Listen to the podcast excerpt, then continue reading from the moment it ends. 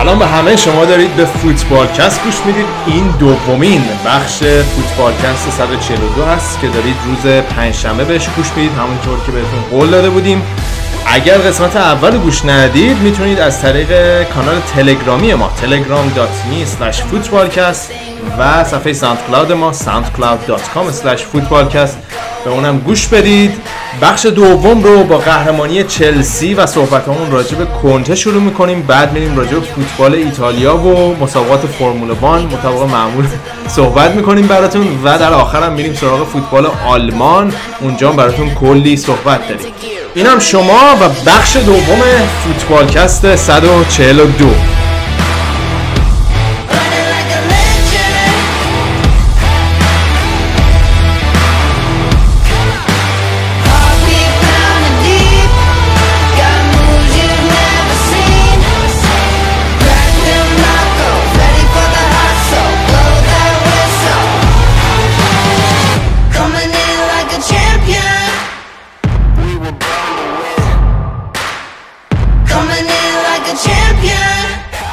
اما بریم سراغ فوتبال انگلیس. بچه آهنگ ویارد چمپیونز رو می‌خوایم با هم همه همخونی کنیم. ویارد کوتا بیا بابا ولم کن. شو کوتا بیا مرد حالا, حالا درست رقابت... بوده رقابتی ترین و مشکل ترین لیگ دنیا رو بردیم. یه کامبک اساسی کردیم از رتبه دهم اومدیم دوباره بردیم. چی کوتابیام میانگینتون نسبت به فصل قبل الان پنجم اما چمپیونز لیگ هم نمی‌رسید. میانگین چی؟ آقا ما داریم راجع به فصل صحبت می‌کنیم دیگه. ببین بد شما بدخوان نمی‌تونید ما رو بیارید پایین. من از مهرداد عزیز تشکر می‌کنم که بازی تمام شد سریع پیام تبریک فرستاد. مرداد می‌خواد جاشو تو برنامه سفر لنگ کارش میشه. چی داری میگی؟ بذار تثبیت که شد بعد بعد قضاوت کن آقا ولی من از یه نظر خوشحالم. من تبریک میگم به چلسی. واقعا اینکه نشون دادن به به طرفدارای چلسی ثابت کردن که فقط با اتوبوس پارک کردن نمیشه title برد. مربی دیگه ای هم هستن تو دنیا که میان هم بازی خوب ارائه میدن هم دهن داور و مطبوعات و اینا رو سرویس نمی‌کنن و لیگ هم می‌تونن ببرن. بالاخره این خوشحالم که بالاخره از مورینیو تونستین عبور کنید بعد از سالها. آره یعنی قشنگ نمی‌خوام حالا اصلا راجع مورینیو صحبت کنم ولی دور اولی که مورینیو رفت میگن یک closure ایجاد نشد. همیشه تو ذهن طرفدار چلسی بود. و اگه مورینیو میمون چی می‌شد؟ یا اگه مورینیو بود مثلا چقدر میبردیم؟ ولی الان فکر کنم آنتونیو کونته اومد و بهش میگن نیو ددیه یعنی پدر جدید تیمه و کاملا اون کلوزر و اصلا اون قضیه مورینیو رو از لحاظ روانی برای طرفدار چلسی بس باشگاه شوگر ددی و نیو ددی و این فازان دیگه.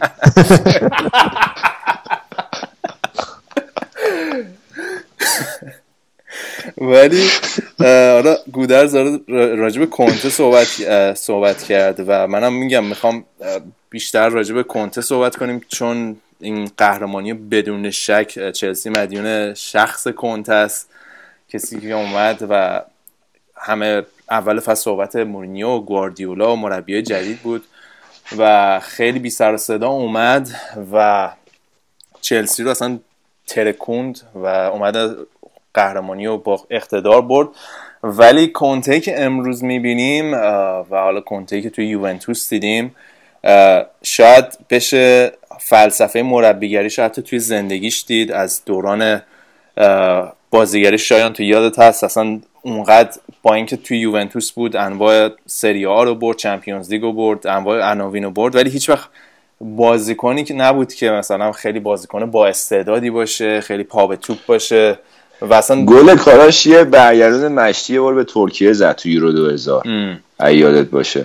آره ولی تکنیکی ترین حرکتی بود که فکر کنم کرد. کلا از زمان بازیگریش مربی بوده که خیلی سخت تلاش می‌کرد. یعنی بازیکنی بوده که خیلی تلاشگر بوده و این توی مربیگریش هم کاملا توی دوران مربیگریش قبل از یوونتوس می‌تونی ببینی که اولا آنتونیو کونته اصلا خودش توی مصاحبهاش توی کتابش میگه که من از سن جوونی احساس می‌کردم مربی بهتری می‌تونم باشم. چون تو سن 19 سالگی یا 20 سالگی داداشش که توی تیم جوانان لچه بازی می‌کرد یه چند تا بازی تیم جوانان لچه رو اصلا مربیگری کرده.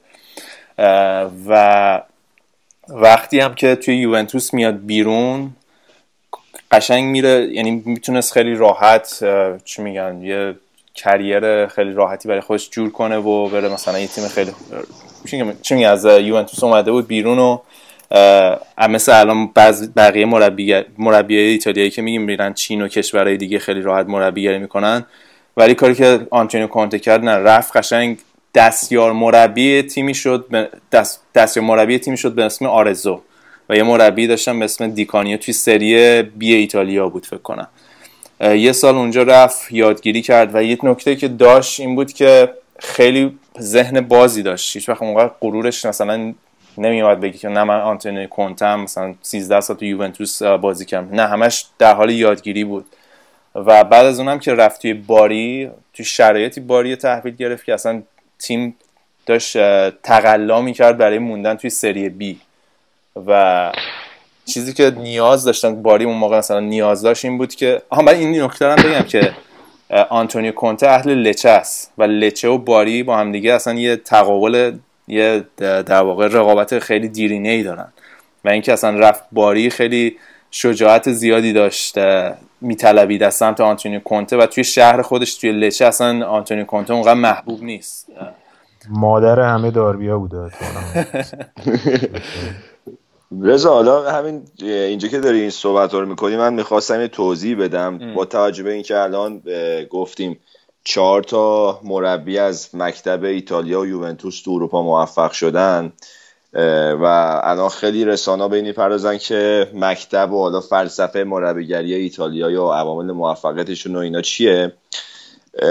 یه چیزی که خیلی به نظرم تاثیر داره اینه که این به مرکز حالا آکادمی که فدراسیون فوتبال ایتالیا تو فلورانس بهش میگن کاورچانو یا کازا ایتالیا. که به معنی هم خونه ایتالیا میده. این اونجا جایی که این مربی جوان میرن دورای آموزششون می‌بینن مدرک مربیگریشون رو می‌گیرن و مسیری که اینا معمولا طی می‌کنن دو دسته میشن. زمانی که کنت شروع کرد مربیگری اون موقع هنوز چین و شرق آسیا فوتبال اونطوری توش مطرح نبود. یه دستی که می‌رفتن مثلا کشور عربی مثل والتر زنگا مثلا. که اینا از اول مشخص بود. دنبال پول می‌رفتن هیچ وقت جای خاصی هم نمی‌رسیدن. اما اونایی که واقعا می‌خواستن معمولا موفق بشن و اکثر مربیای موفق هم همین مسیر رو طی کردن میرن از ردای پایین شروع می‌کنن. از سری سی و بی مثل همین کنته که خودت گفتی. و خیلی هم اونجا سخت شرایط. چون خب امکانات که محدوده و فسادم به شدت زیاده تو دستای پایینتر ایتالیا مسئله همون تبانی و شرط بندی و که دامن خود کنتر هم گرفت سر دوران حضورش تو سینا که مثل که بازیکناش به تبانی کرده بودن بعد اتهامش این بود که خودش فهمیده و خبر نداده که حالا همیشه باش انکار می‌کرده. و تو همچین شرایطی هستش که اینا ساخته میشن. برای مثال الان به فیلیپو اینزاکی که یه اشتباهی کرد از تیم جوان میلان به تشویق برلوسکونی مستقیم رفت. تیم اصلی میلان که نجه نگرفت. بعد دید که حالا برای اینکه اون پروسه درست رو طی بکنه امسال رفت ونتسیا تیم شهر ونیس از سری سی تو همین سال اول موفق شد برسه به سری بی. و اونم می‌خواد که همچین مسیری رو طی بکنه.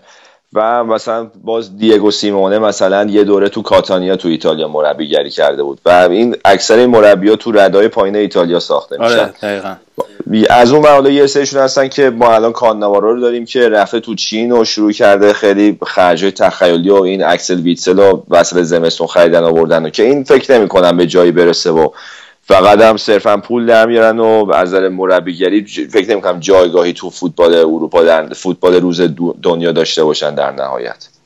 حالا جالبیش اینجاست کنته وقتی میره یه شخصیت هست که توی اصلا career کنته خیلی نقش مهمی داره. یه sporting director بوده که توی باری بوده پیرونی.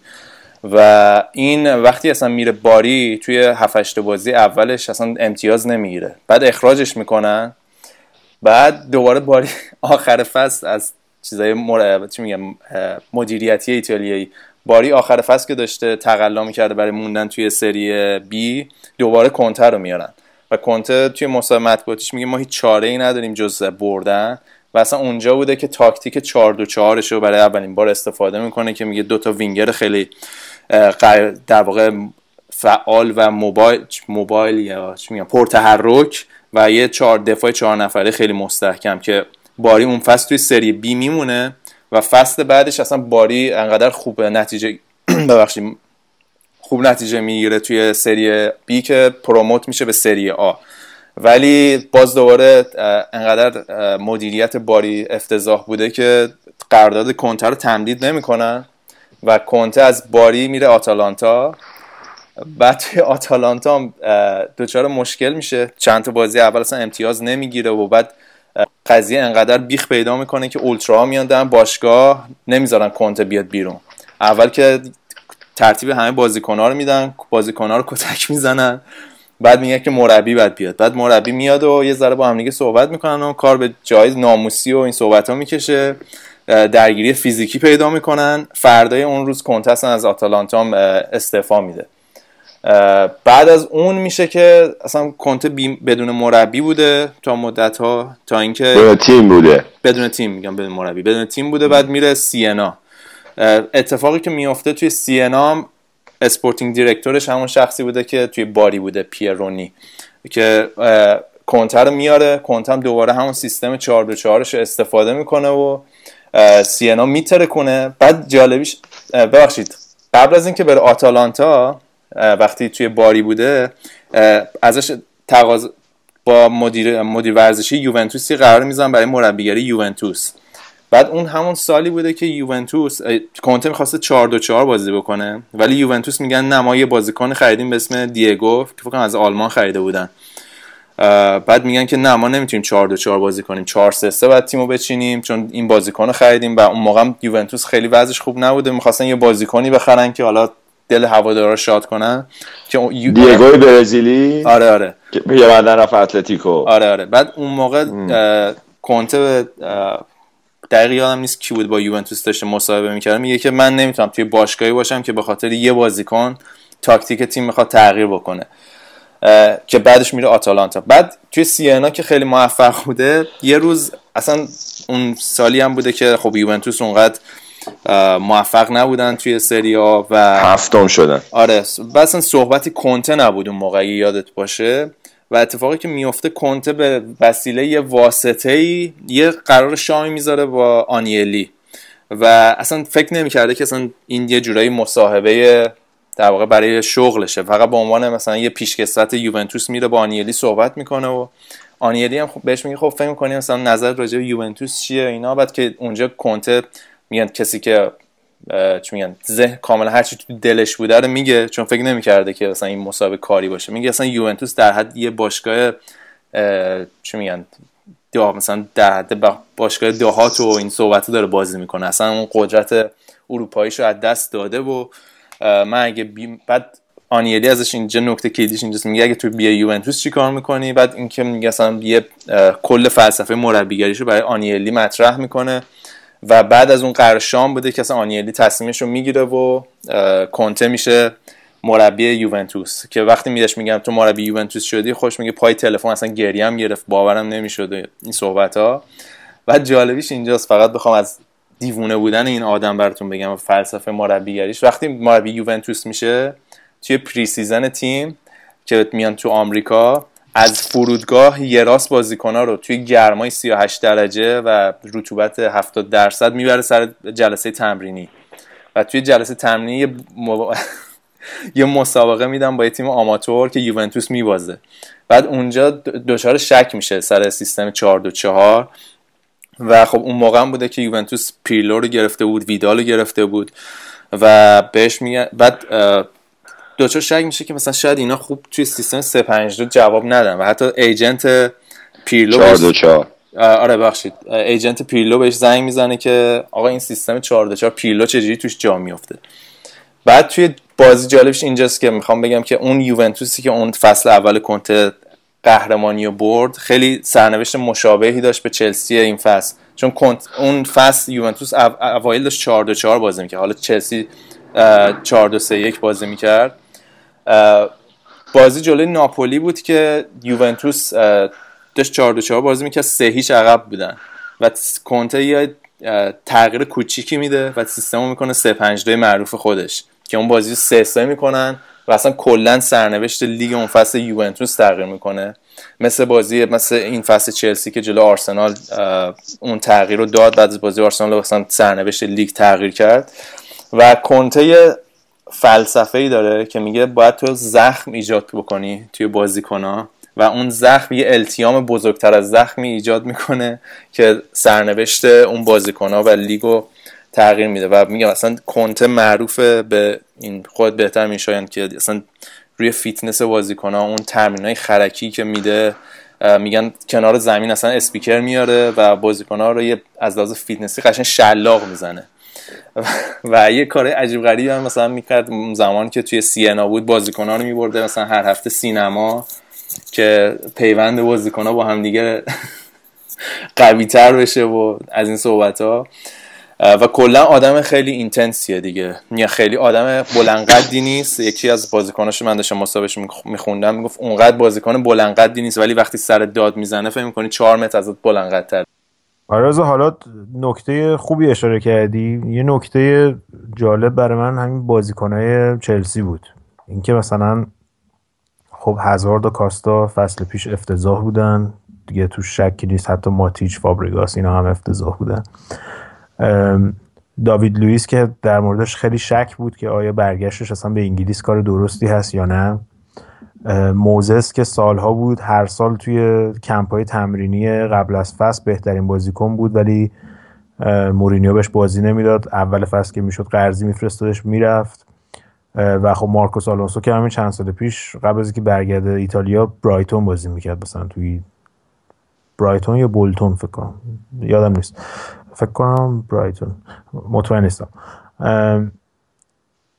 اینا رو تبدیل کرد به یه تیم. حالا درسته بعد از اینکه بعد از اون اون چیزی که برای من مهمه اینه که انقدر جرأتش رو داشت که بعد از اون شکست جلوی آرسنال و لیورپول بیاد به خودش بگه okay.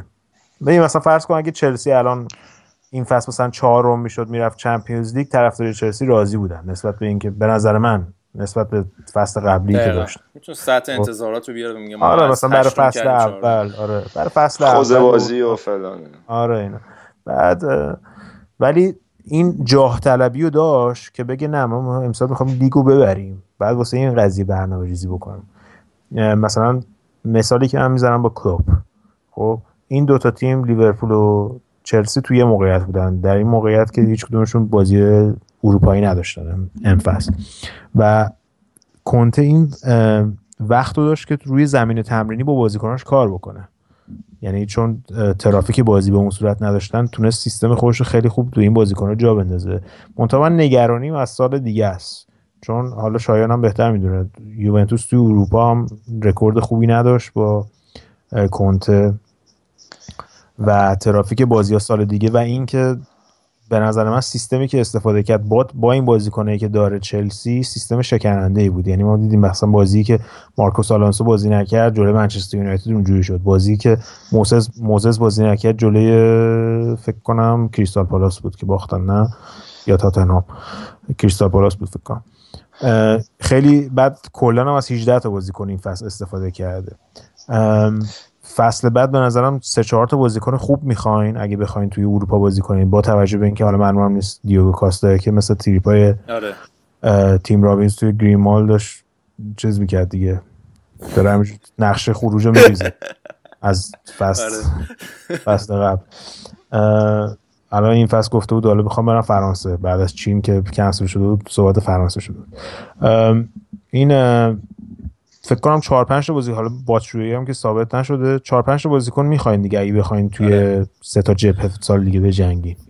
من فقط چند تا نکته بگم. اول مارکوس آلونسو بولتون بود الان نگاه کردم. بعد اینکه خب آره هم مارکوس آلونسو هم ویکتور موزز اشاره کردی که من فکر کنم بهش تو انگلیسی میگن آنسانگ هیروز یعنی واقعا یکی از ستونهای اصلی ترکیب چلسی بودن. و خیلی حالا صحبت کانته شد صحبت هازارد شد این فصل ولی به نظر من یکی از حیاتی ترین بازی نقشا رو این دوتا بازیکن ایفا کردن توی چلسی این فصل.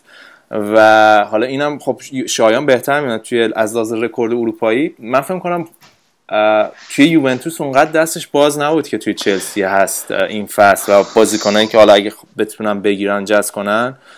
و اون حتی توی یوونتوس اون فصلی که اولین فصلی که قهرمان شد اونقدر تیم قدری نبود تا اون دو, فصل بعدیش و تیمای کنته کلا میگن ها رو انقدر تمرین و تمرین و تمرین میده اصلا حفظن که دیگه تو هر موقعیت چیکار بکنن. و من فکر توی چلسی شایان به احوال داوری بهتری می‌تونه بکنه نسبت به اون یوونتوسی که کنته داشت. من فکر کنم دستش بازتره و شاید بتونه تو اروپا موفق تر باشه. تو چی فکر می‌کنی؟ 100 درصد این بذات یوونتوس رو شما نمی‌تونی با چلسی مقایسه کنی. اون موقع یوونتوس بوفون بود و یه خط دفاع خوب و بعد میومد جلو پیرلو و ویدال و تمام. دیگه پیرلو ویدال مارکیزیو و آره همین ستا بال چپ و راست نداشت خط حملم نداشت. ولی الان شما تو چلسی هازاردو داری همون دیو کوستا هستش ویلیان هستش فابرگاس هستش. مهرهای تهاجمی خیلی خوبی داره. اما من کنتر رو یه بار سر یوروی تابستون پیش گفتم. به نظرم یه مربی با خلاقیت تاکتیکی متنوع انعطاف پذیر نیستش. و یه ایده و به یه ایده ای از فوتبال داره. تو ذهنش سفت و سخت رو همون میمونه همون هم به تیمش انتقال میده. معمولا جایگزینی هم براش نداره و براش هم خیلی سختی به اونو به خود عوض بکنه. من یه چیزی بگم. دو تا چیز بگو. آره ببخشید. چون چون صحبت این همین عدم انعطاف تاکتیکی کنته میشه همیشه یه بحثی که هستش اینه که خب این تو اون بازی آرسنال که همیشه صحبتش میشه که خب تو اون بازی اینا باختن و یهو یه تغییرات عمده اتفاق افتاد. دفاع سه نفره شروع شد. جان تری اوبی میکل این این پسری که رو مخ تو بود رضا ایوانوویچ اینا رو همه رو عملا دیگه بعد از اون هیچ وقت فیکس بازی نکردن و دقیقا. اومد سیستم یعنی وسط فصل این این سیستم تیم رو کاملا تغییر داد. اون دفاع سه نفره رو آورد و یه اون اول فصل هم که اصلا اینا آلونسو رو خریده بودن 24 میلیون پوند خیلی خیلی سر و صدا شده بود راجبش ولی خیلی خوب ازش استفاده کرد و کیهیل و آسپیلیکوتا رو دوباره احیا کرد. به نظر من اینا هم حالا به نوعی میشه میشه اسمشو گذاشت تنوع تاکتیکی. حالا خیلی راجع به کنته همیشه این صحبت میشه که سیستم 352 رو خوب می‌دونه و نمی‌دونم کی راجبش گفته بود که این یه کاری رو خیلی خیلی خوب بلده. و همونو ولی درست انجام میده. فکر می‌کنم بوبان گفته بود که سه پنده کنته تو تاریخ فوتبال به بهترین وجه پیاده شده و فقط همینو بلده. ولی عملا توی فصل خیلی سیستم های مختلفم حداقل امسال اجرا کرد توی چلسی. و اون مصداق بارز این جمله که خودش همیشه میگه میگه مربی خوب کسیه که در واقع تیمش رو بر اساس بازیکناش شکل بده. و نه اینکه بازیکن بخره. مثل کاری که الان پپ و مورینیو نمی‌تونن انجام بدن. دقیقا دقیقا. من فکر کنم شایان بیشتر منظورش از لحاظ توی جریان بازیه. وگرنه من فکر کنم کنته تغییرات تاکتیکی این فصل توی خود چلسی هم کم نداره. مثلا آره آره اونطوری که مثل الگری آره. تو بازی باشه نه نیستش. آره دقیقا. مثلا همین چند بازی اخیر که مثلا فابرگاس دیگه به صورت فیکس می‌ذاره. چنان فابرگاس دوباره جا انداخته و احیا کرده تو ترکیب چلسی که من حالا از یه بازیکن ذخیره دوباره اوردش و الان دوباره به نظر این نقش حیاتی پیدا کرد تو چلسی. ببین بذار من یه مثال برات بزنم راجع همین یورو. تصویری که همه از ایتالیا داشتن تو این یورو گذشته این بود که یکی از بی ترین تیمای تاریخ فوتبال ایتالیاست که با توجه به بزاعتش کنته خیلی خوب ازشون بازی گرفت. خیلی جنگنده و سرباز به تمام بودن برای مربی تیم. مخصوصا که قبلش هم با بحران مصدومیت مواجه بود و وراتیو نداشت مارکیزیو رو نداشت. همه هافبکای وسطیش تقریبا نبودن و این بود که امثال پارولو توش شده بودن بازیکن ثابت. اما تو دو سال گذشته سریا استعداد جوون خیلی زیاد رو کرده. و مخصوصا بازیکن تو فاز هجومی اکثرا تو نقش وینگر. و خیلی option های زیادی الان داره. همین الان ونتورا و همینطور اینا رو مرتب داره دعوت کنه به تیم ملی. و چیزی که من خیلی معیوس کردیم بود که کنته هیچ هیچ وقت ریسک اینو نکرد که خود از اینا استفاده بکنه تو یوروی گذشته. و مثلا حتی مورایی مثل این سینیه که الان این فصل می‌بینیم دو فصل داره تو ناپولی واقعا میترکونه رو به عنوان یار تعویزی می آورد و همیشه مثلا یه رو 20 دقیقه آخر بازی. خیلی بهش بها نمی‌داد. و اون ایده هستش که بازیکنهای کارگر مبتنی با دوندگی زیاده رو همیشه ترجیح می‌داد. به حالا به ریسک استفاده از بازیکنهای فانتزی و خلاق که الان تو این دو سال گذشته میگم ایتالیا کم نداره از این دست بازیکنها. اما کنته من ندیدم که بخواد استفاده بکنه یا ایده ای داشته باشه که ازشون بخواد خوب استفاده بکنه. آقا من در راستای همین یورو یه نکته ای دارم که فکر کنم کنته خاصیت خیلی مهمی که داره شایان اینه که من ندیدم هیچ تیمی بتونه بیاد بازیشو به تیم کنته دیکته کنه. یعنی هر تیمی هم که جلوی تیم کنته موفق بوده اومده بازیشو به نوعی که کنته دلش می‌خواسته بازیش انجام بشه تغییر داده و اونطوری تونسته حالا تاتنهام این فصل آلمان هم توی یورو تنها بازی که من به خاطر دارم آلمان یعنی یواخیم دو تاکتیکش رو عوض کرد جلوی ایتالیا بوده توی اون یک شار نهایی که بازی کردن. اینی که میگی به خاطر آره به خاطر اینه که یکی از باز به ویژگی اصلی تیمای کنته همون پرس بالاشونه. پرس و دوندگی خیلی زیاد که همیشه سعی می‌کنن تیم حریف و تا اونجایی که می‌تونن تحت فشار بذارن تو میونه زمین. برای همین کم پیش میاد که آره یه تیم بتونه بازیشو به تیم کنته غالب بکنه.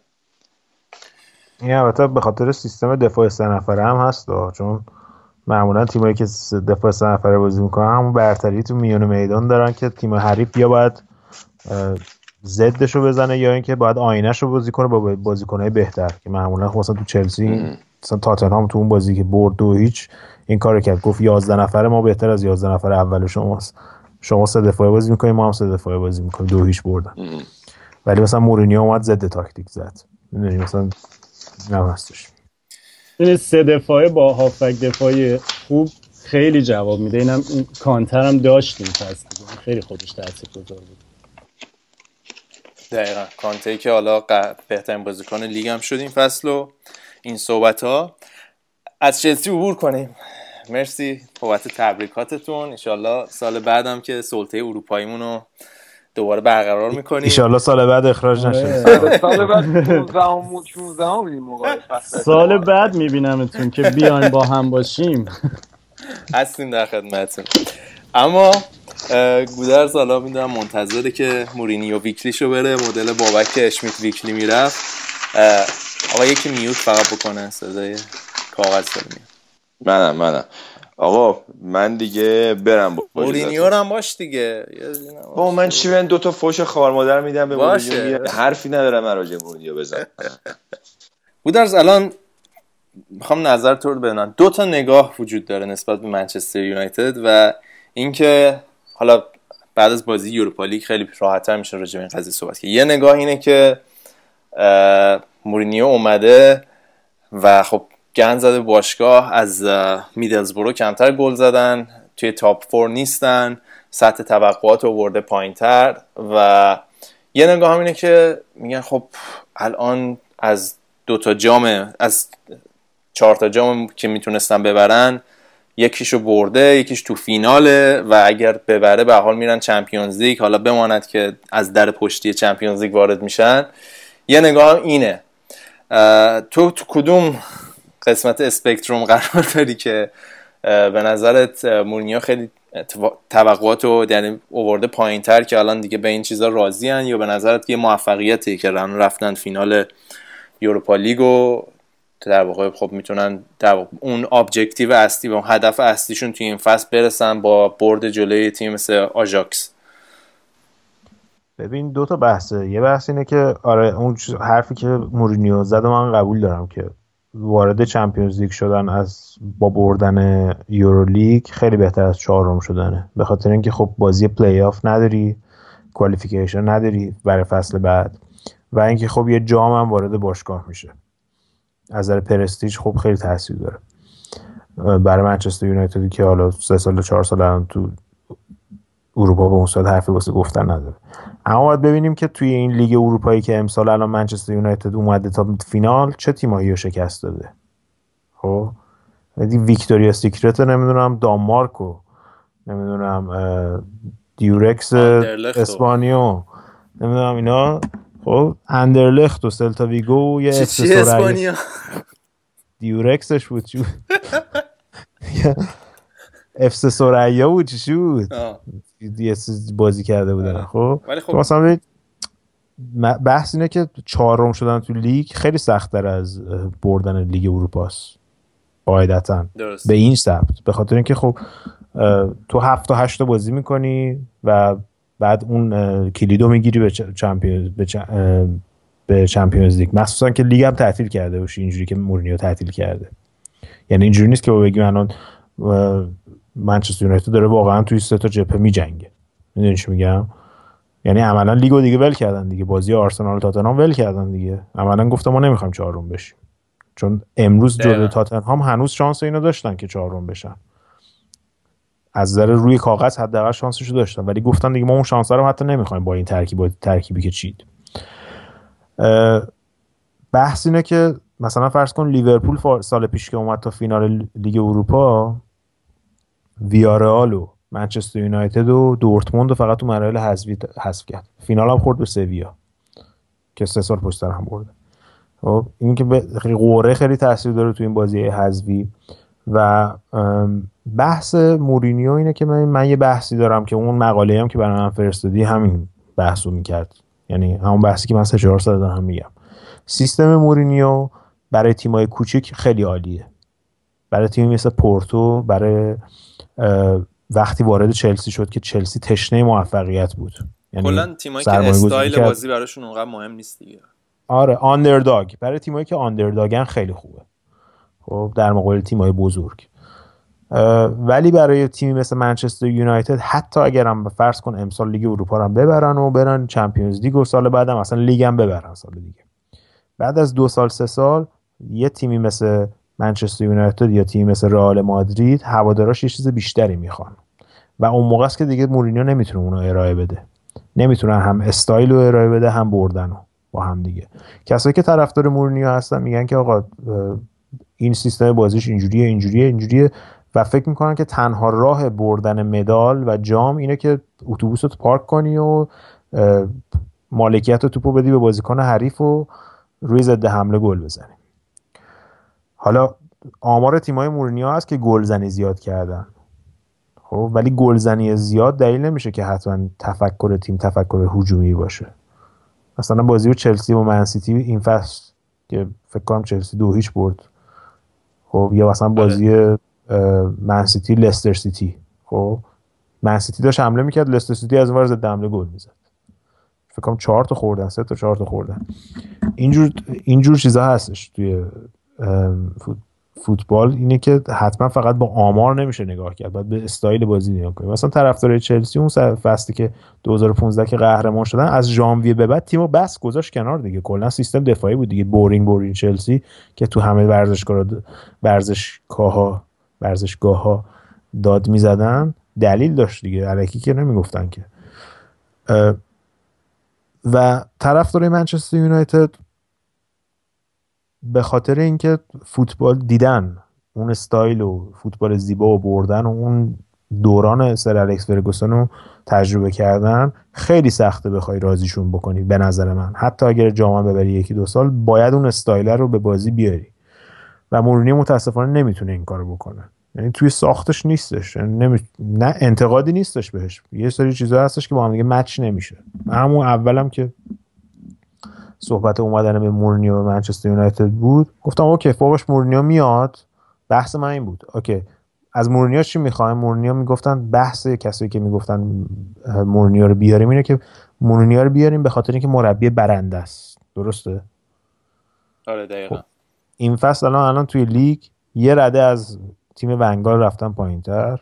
تیم ونگال هم که پارسال پنجم شده بود FA Cup هم برده بود. الان تا الان ششمن. و لیگ League Cup بردن که خب از FA Cup پایین تره. و تمام فصل الان بستگی به اون فینال اروپایی داره فقط. و خب رکورد مورینیو هم دیدیم که تو فینال ها همیشه عالی بوده. مشکل مورینیو همیشه تو نیمه نهایی بوده. هم با رئال مادرید هم با چلسی دوره اول و دوره دوم. و من فکر می‌کنم که فینال هم این تقابل آژاکس و منچستر یونایتد هم خیلی جالبه که چون آژاکس دقیقا همون آژاکس قدیم فلسفه آژاکس قدیم و فوتبال زیبا بازی کردن دیدیم دیگه. اصلا دفاع مفاع اینا تو کارشون نیست کلا. آره. و در مقابل آره. در مقابل منچستر یونایتدی که خب سیستم مورینیو مخصوصا تو لیگ اروپا. الان دیدیم دیگه در مقابل سلتا ویگو. لحظه آخر اگه گدتی اون تیپو زده بود تموم شده بود داستان. بازی با اندرلخت توی وقت اضافه بردن بازی رو. یعنی حتی توی اروپا هم به اون صورت ارضا کننده نبوده فکر کنم. با اقتدار آره. نبوده. حتی دورای اولم یکی از دلایلی که الان میگه مثلا هی نق می‌زنه که بازی ها من بازی ها بازیکن نداریم و فلان و اینا. خب به خاطر اینکه تو تمام بازی ها از زلاتان و پوگبا و اینا بازی گرفت. یعنی تو لیگ اروپا هم بازی اول ببینی مجبور شد و انقدر خوب نبود تیمش مجبور می‌شد که زلاتان و پوگبا و اینا رو بهشون بازی بده. و یه بحث دیگه هم که من کردم اول فصل این بود که واقعا منچستر یونایتد معلوم بود که از نظر بدنی نسبت به تیم‌های دیگه کم داره. و الان با این مصونیت رو می‌بینی دیگه. مثلا بازیکنه میره ده دقیقه بازی می‌کنه من مصدوم میشه میاد بیرون. این قشنگ معلوم از نظر بدنی این تیم ضعف داره و آماده این فصل نبودن. حالا از نظر تعداد بازی هم که خیلی صحبتش شده از نظر تعداد بازی فکر کنم رئال مادرید از منچستر یونایتد بیشتر بازی کرده. حالا شما نیمکت رئال مادرید رو ببین. نیمکت منچستر یونایتد هم ببین. آره. مثلا روی نیمکت رئال مادرید بیشتر بازیکن جوونن. بیشتر بازیکن جوانانشونن دیگه. نارچو نمی‌دونم آسنسیو آره این بهونه چیزی نیست. یعنی خب اون چلسی از اون کم نداره. باشه اون چلسی فکر کنم 70 تا بازی 70 خورده ای بازی کردن آخرم سوم شدن تو لیگ. آره. آخر سوم شدن لیگ اروپا هم بردن تا فینال جام باشگاهی جهان هم رفته بودن. جام حذفی هم فکر کنم تا نیمه نهایی تا League Cup هم تا نیمه نهایی رفته بودن اون سال. دقیقا. که به سوانسی باختن. FA Cup هم یادمه که منچستر یونایتد رو بردن با دمبابا و اینا. یعنی اینا بهانه نمیشه. به نظر من, نمی‌دونم. بعد نظر طرفدارای منچستر یونایتد برد. به نظر من اگه لیگ اروپا رو ببرن فصل خوبی خواهد بود براشون. که احتمالش هم زیاده جلو آژاکس بخاطر اینکه آژاکس تیم بی تجربه ولی کلا آیا در بلند مدت مورینیو یک سر الکس فرگوسن دیگه خواهد شد برای منچستر یونایتد نه من اینو قبول ندارم. نه 100 درصد نه. من... تاریخ مصرفش دو سه ساله و بعدش یکی دیگه بعد به نظر من بهترین حالت اینه که خب این فصل Europa League و ببرن برن Champions League. Champions League خب تا یه مراحلی برن بالا توی لیگ فصل بعد به یه جایی برسن. یه ذره هویت چی میگم برند منچستر تو بهترین حالت. یه ذره بازیافت بشه. و بعدش مثلا یه مربی دیگه بیاد و بتونن اون استایل قدیمی در واقع منچستر یونایتد دوباره برگردن به تیم. و یعنی من فکر کنم همونطور که گفتی فقط مونی مربی که این دوران گذار رو از یعنی خب عملا دچار بحران شدن تیم دیگه. از بعد از دیوید مویس و لوئیس فن‌خال و اون بحران رو از اون بحران عبور کنن. حالا هر جوری شده بالا یوروپا لیگ فصل بعد حالا چی کار می‌کنن؟ از اون بحران عبور کنن و مورینیو فقط به نظر این دوره گذاریه. که منچستر یونایتد ازش عبور خواهد کرد. نظر مهردادم بپرس نظراتش من کل کلا حالا سریع نمی‌دونم آخر نظرات فکر کنم مهردادم فکر می‌کنی فصل خوبی بوده مورینیو و منچستر یونایتد؟ اصلا مچ خوبی هستن با هم دیگه و آیا فصل خوبی بوده یا نه؟ ببین از لحاظ اون شخصیت برنده بودن اینا خب شاید طرفداراش گول بخورن که این اتفاق افتاده ولی عملا چیزی که ما قبلا اون هویتی که منچستر یونایتد داشت سالهای اول الکس فرگوسن و حتی سال اون سال 2008 که به اصطلاح چمپیونز لیگو گرفت اصلا این چیزی نبود که الان می‌بینیم. تیمی بود که بیسش تو تو تیمای پایه و آکادمیش تشکیل می‌شد. میومد بالا همه یعنی یه تیمی تیمی نبود که بر اساس خرید بنا بشه. الان بیشتر مدل سیتیه. مدل یه باشگاهی مثل سیتی یا چلسی تا حدود نه چلسی الان خود چلسی مورینیو میمونه. تا شبیه مثلا منچستر سابق. اینا مثلا ولبک با یکی از بهترین بازیکنهای آکادمیشون رو دادن به آرسنال. من اصلا اینو تو تو شخصیت منچستر یونایتد نمی‌دیدم قبلا. که اینا بازیکنهای آکادمیشون اینقدر راحت بدن این ور. البته اگه مورینیو بود الان جواب تو می‌داد می‌گفت ولبک من نفروختم جسی لینگارد و پوگبا. پوگبا هم آخه محصول آکادمی می‌دونن دیگه.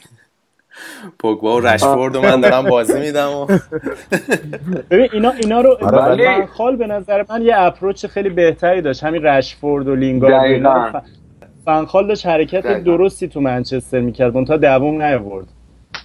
آره من حالا یه نظری منم بخوام بدم. رضا در راستای نظر مهرداد و گودرز خیلی نظر منم. من معتقدم که اومدن مورینیو به جای فنخال توی منچستر یونایتد یه حرکت عقب گرد بود. یعنی سران باشگاه دور هم نشستن و گفتن که ما ترجیح میدیم که به جای دو تا انتخاب داشتن که شما آیا می‌خواین توی دو سال آینده یه سری موفقیت ها به دست بیارید؟ یا می‌خواید از سه سال چهار سال دیگه شروع کنید به اینکه بیاید و همون منچستر یونایتد همیشگی باشید. و اینا این انتخاب کردن که بیاید ما در کوتاه مدت موفق باشیم. فنخال به تمام ایرادایی که داره بنیان این بایر مونیخ گذاشت که شاید خیلی به این نتیجه رسیدن که دیگه اون بایر مونیخ هم این روزا دیگه رو به اتمامه حالا به بایرن می‌رسیم. ولی با تمام ایرادایی که داره واقعا با بازیکنهای جوون آکادمی تیم فرصت بازی میده. مثلا بازیکنهایی که من الان نگاه می‌کنم فیلیپ لام شواینشتایگر توماس فولر اینا واقعا خب اینا همه به اون دوران برمیگردن و مطرح شدنشون در سطح فوتبال امروز دنیا. و خب مورینیو اومده که به نظر من یه بازگشت به عقبه و حالا این موفقیت هم با گودال معتقدم که هم عقیدم یعنی که این موفقیت هایی هم که حالا ممکنه به دست بیاره که به خیلی کار سختی داره مقطعیه و یه درمان کوتاه خب مدتیه واسه ما صحبت که تو داری می‌کنیم point در واقع از زاویه دید هم تو مهرداد هم بود از زاویه دید یه طرفدار فوتباله و کاملا درسته. ولی اینو در نظر بگی که خیلی چیزا الان تو در حال چی میگم برای منچستر یونایتد حالت ریسک داره. اینکه یه مربی بیاریم برفرض مثل پوچتینو شاید خیلی استایل خوبی هم داشته باشه. ولی اینو در نظر بگی که منچستر یونایتد اگه فصل بعد مثلا یه چیز خیلی جزئی مثلا یه بعد قضیه که منچستر یونایتد اگه فصل بعد نه چمپیونز لیگ سال 20 میلیون پوند در دست میده به خاطر اینکه قراردادش باید آدیداس از دست میده. یا اگه مثلا موفقیت توی دو سه سال آینده نیارن به هر ترتیبی هر شکلی ممکن شد خیلی باشه که خب سهامش الان تو بازار بورس داره بالا پایین میشه خیلی طبیعی مثل هر بیزنس دیگه ای دوست دارن که موفقیت کوتاه مدت سریعتر به دست بیارن. و خب این فکر کنم طبیعت فوتبال مدرنه که قربانی میشه. حالا این فلسفه باشگاه این اومدن جوون ها به باشگاه. مخصوصا حالا تو باشگاه انگلیسی که خیلی چیزا تحت ریسک خیلی پول بالا پایین میشه یه جورایی شاید زاویه دید ادوود واردم مثلا قابل درک بشه. یا بگم ما یه مربی میاریم که آقا هر جوری شده یه جامی ببره برامون. شده جامعه اقتصادی آمارشون رو داری؟ از لحاظ اقتصادی که الان تو چه وضعیتی هستن یا نسبت به سالهای قبل و اینا؟ هنوز اولن جزو آره. دو, دو تا باشگاه اول. فکر کنم امسال دوباره اول شدن بعد از سال به خاطر اینکه ترازشون بازم مثبت و این قرارداد گنده ای که با شولت و آدیداس و اینا بستن خیلی چیزا. قراردادی که با آدیداس بستن که سالی 20 میلیون ازشون کم میشه. بعد اگه امسال چمپیونز لیگ نرن 80 میلیون ضرر می‌کنن توی دو سال اخیر. سی میلیون پارسال 50 میلیون امسال ولی به نظر من راه های کسب درآمد منچستر یونایتد انقدر بالا هست و زیاد هست که فکر نمی‌کنم توی دو سه سال بهشون ضرر اصلا این عدد رقم ها رو تو درآمدشون نگاه می‌کنی واقعا رقم های گمی تو درآمدی که منچستر یونایتد داره. من فکر می‌کنم واقعا یه سوالی باید منچستری از خودشون بپرسن. ببخشید بود در این شاید ناراحت بشی من این اینطوری میگم که آیا منچستر یونایتد می‌خواد مسیر لیورپول بعد از اون دوران موفقیتش رو طی کنه یا نه؟ می‌خواد یه مسیر متفاوتی رو طی کنه و دنبال موفقیت های مقطعی نباشه. چون من فکر, فکر من واقعا هیچ راهی نمی‌بینم که شما توی منچستر یونایتد توی باشگاه بزرگ دنبال موفقیت های مقطعی باشید و تیمتون موفق باشید این واقعا به نظرم غیر ممکنه. نه واقعا من حرفتو قبول دارم. من میگم اگه اصلا چند سال دیگه بگذره بعید نیست مثل لیورپول بشن و لیورپول چجوری شروع شد بعد از اینکه تموم شد؟ یعنی دوران دهه 90 شروع شد. همینجور چند فصل مربی های مختلف و داستان این بود که خیلی نزدیکتر بود به بردن لیگ. اون سالا تا الان. همینجور هی پس رفت کرد پس رفت کرد تا الان مثلا سال پیش هشتم رسید شد خب یعنی این افت تدریجی شکل می‌گیره اگه تصمیم گیری درست توی سطح کلان باشگاه. الان مثلا یه چیزی بهتون میگم.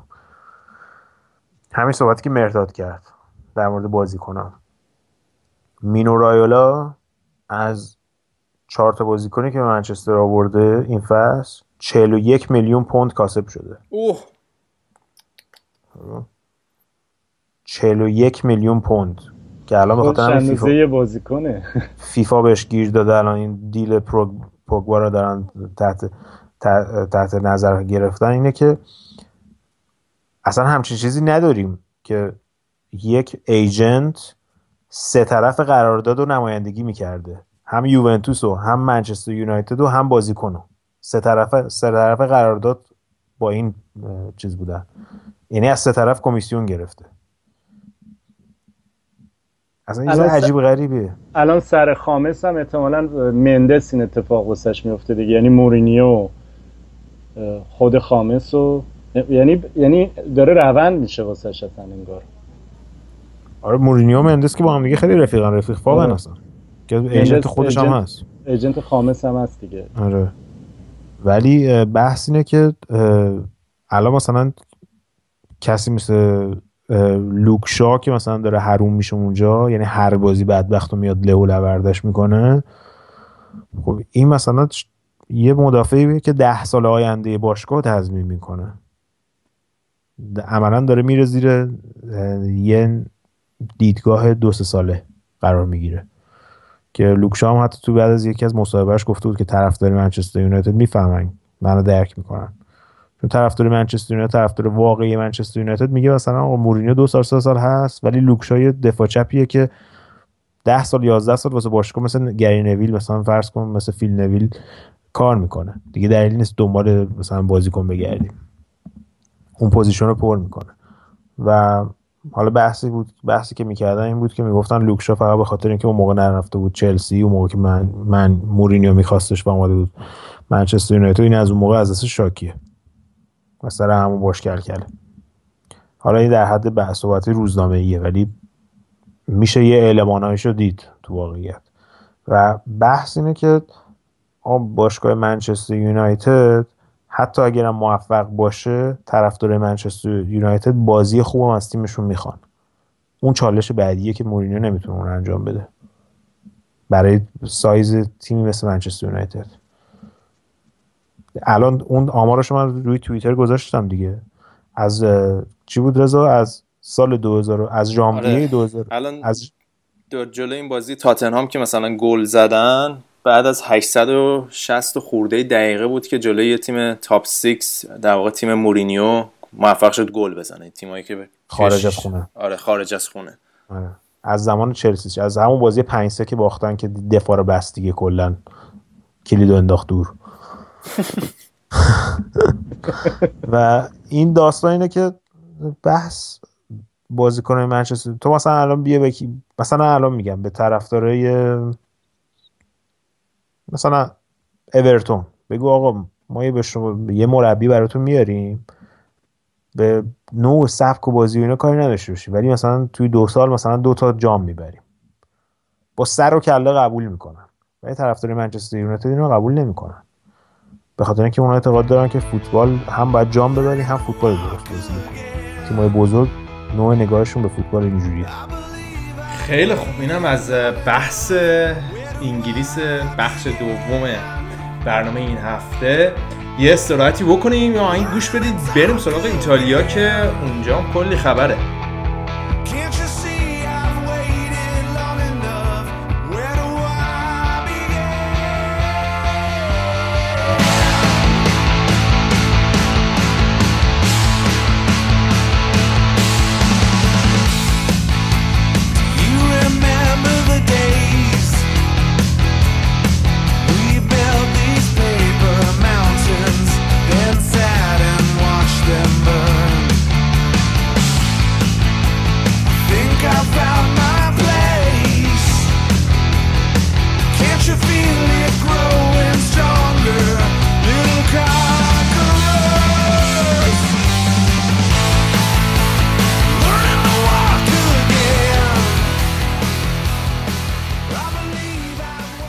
خب پس از هفته ها صاحبش برگشت و شایان رو داریم در بخش ایتالیا شاید تو هفته پیش نبودیم و از این لاتزیو یه ذره تعریف کردیم و دچار پدیده فوتبالکستی شد این هفته هم چشش. زدیم. آره. بعدم چشش زدیم این هفته هم باختن حالا باخت این هفتهشون جلوی فیورنتینا تو فلورانس یه فاکتور بگیریم سیمون اینزاگی واقعا جای تحسین و تقدیر داره کارش این فصل. مخصوصا به اون وضعی که اول فصل به تیم اضافه شد. گفتیم یه دفعه این بانچلو بیلسا دم- دقیقه 90 زد زیر قراردادش و اینا به مربی موندن. تیم رو زمین موند و سیمونه رو از تیم جوانان آوردن کردن سرمربی تیم اصلی. ولی تیم فوق‌العاده خوب و هجومی داره و این فصل ایموبیل هم احیا شده. و خودش هم گفته بود که این بهترین فصل فوتبالیشه. امسال خیلی خوب گل زده. و به این اضافه کنین که از وقتی که کاندروا رفته جا واسه مانور بازیکنایی مثل فیلیپ اندرسون و این کیتا دیا بالده خیلی باز شده. اینا خیلی بازیشون بیشتر به چشم میاد و جزء بازیکنهای پرطرفدار لاتزی هم هستن برای فصل ترنسفر اگه بتونه نگهش داره که تیم خیلی قوی رو می‌تونه بسازه برای فصل بعد اروپا. و الان هم که رتبه چهارمش رو تقریبا قطعی کرده تو سری و یوونتوس هم یه بازی خیلی سخت جلوش داره تو کوپا ایتالیا. حالا این این هفته که سه دو جلوی فیورنتینا باختن. اما بازی هفته قبلش که نگاه بکنیم یه هفته به سمپدوریا زدن. هفته قبل سه تا به روم زده بودن دوباره هفته قبل 6 تا به پالرمو زده بودن. یعنی تو سه تا بازی اینا 16 تا گل زدن که آمار فوق العاده ایه واسه خط حمله لاتزیو. فقط بریم سراغ بازی بعدی اما بازی که همون روز در واقع شنبه برگزار شد. در راستای تراژدی تیمای بزرگ سریا این که آتالانتا رسید به یوروپا لیگ با توجه به مساوی که جلوی میلان گرفت ولی میلانیا باز موندن دیگه حتی یوروپا لیگ. البته میلان فکر می‌کنم که شانس داره هنوز چون سه تا تیم میرن برای Champions League سومیش میره بازی پلی آف سه تا دیگه میرن یورولیگ که الان میلان رتبه ششمه. یکی رو نمیشه قهرمان جام حذفی دو تا هم یورولیگ که الان لاتزیو تو هم تو سهمیه چهارم هم فینال کوپا ایتالیاست برای همین دیگه آخه خیلی ضایع است. تیم مثل آث میلان فکر کنم مثلا بگیری رئال مادرید با بازی پلی آف مثلا خب، بره Champions لیگ. خیلی دیگه می‌دونی دیگه نمی‌خوان خب یه لفظی ببینم نمی‌خوام. استفاده منچستر زایه نیست. مال میلان فقط خار داره. بابا من. حالا اون اونم خ... اونم است. حالا به اون یعنی خب دیگه. اونم صحبت کردیم. ولی اه، برای گزارش لحظه به لحظه لطفا به صفحه توییتر ما مراجعه بکنید. لحظه به لحظه تمام افکار خودمونی اونجاست. ولی آره ولی بگو ببخشید وسط حرفت. حالا این پروسه خرید و به اصطلاح تیک اوور میلان توسط چینی هم که نهایی شده. اینا از الان خیلی اهداف بلند پروازانه دارن برای تابستون. صحبت از یه تلاش برای خرید آندرا بلوتیه مهاجم آماده تورینو که کل اروپا هم خیلی طرفدار زیاد داره و یه بند جدایی یا ریلیز کلاس 100 میلیون یورویی کایرو رئیس تورینو براش تو قراردادش گذاشته.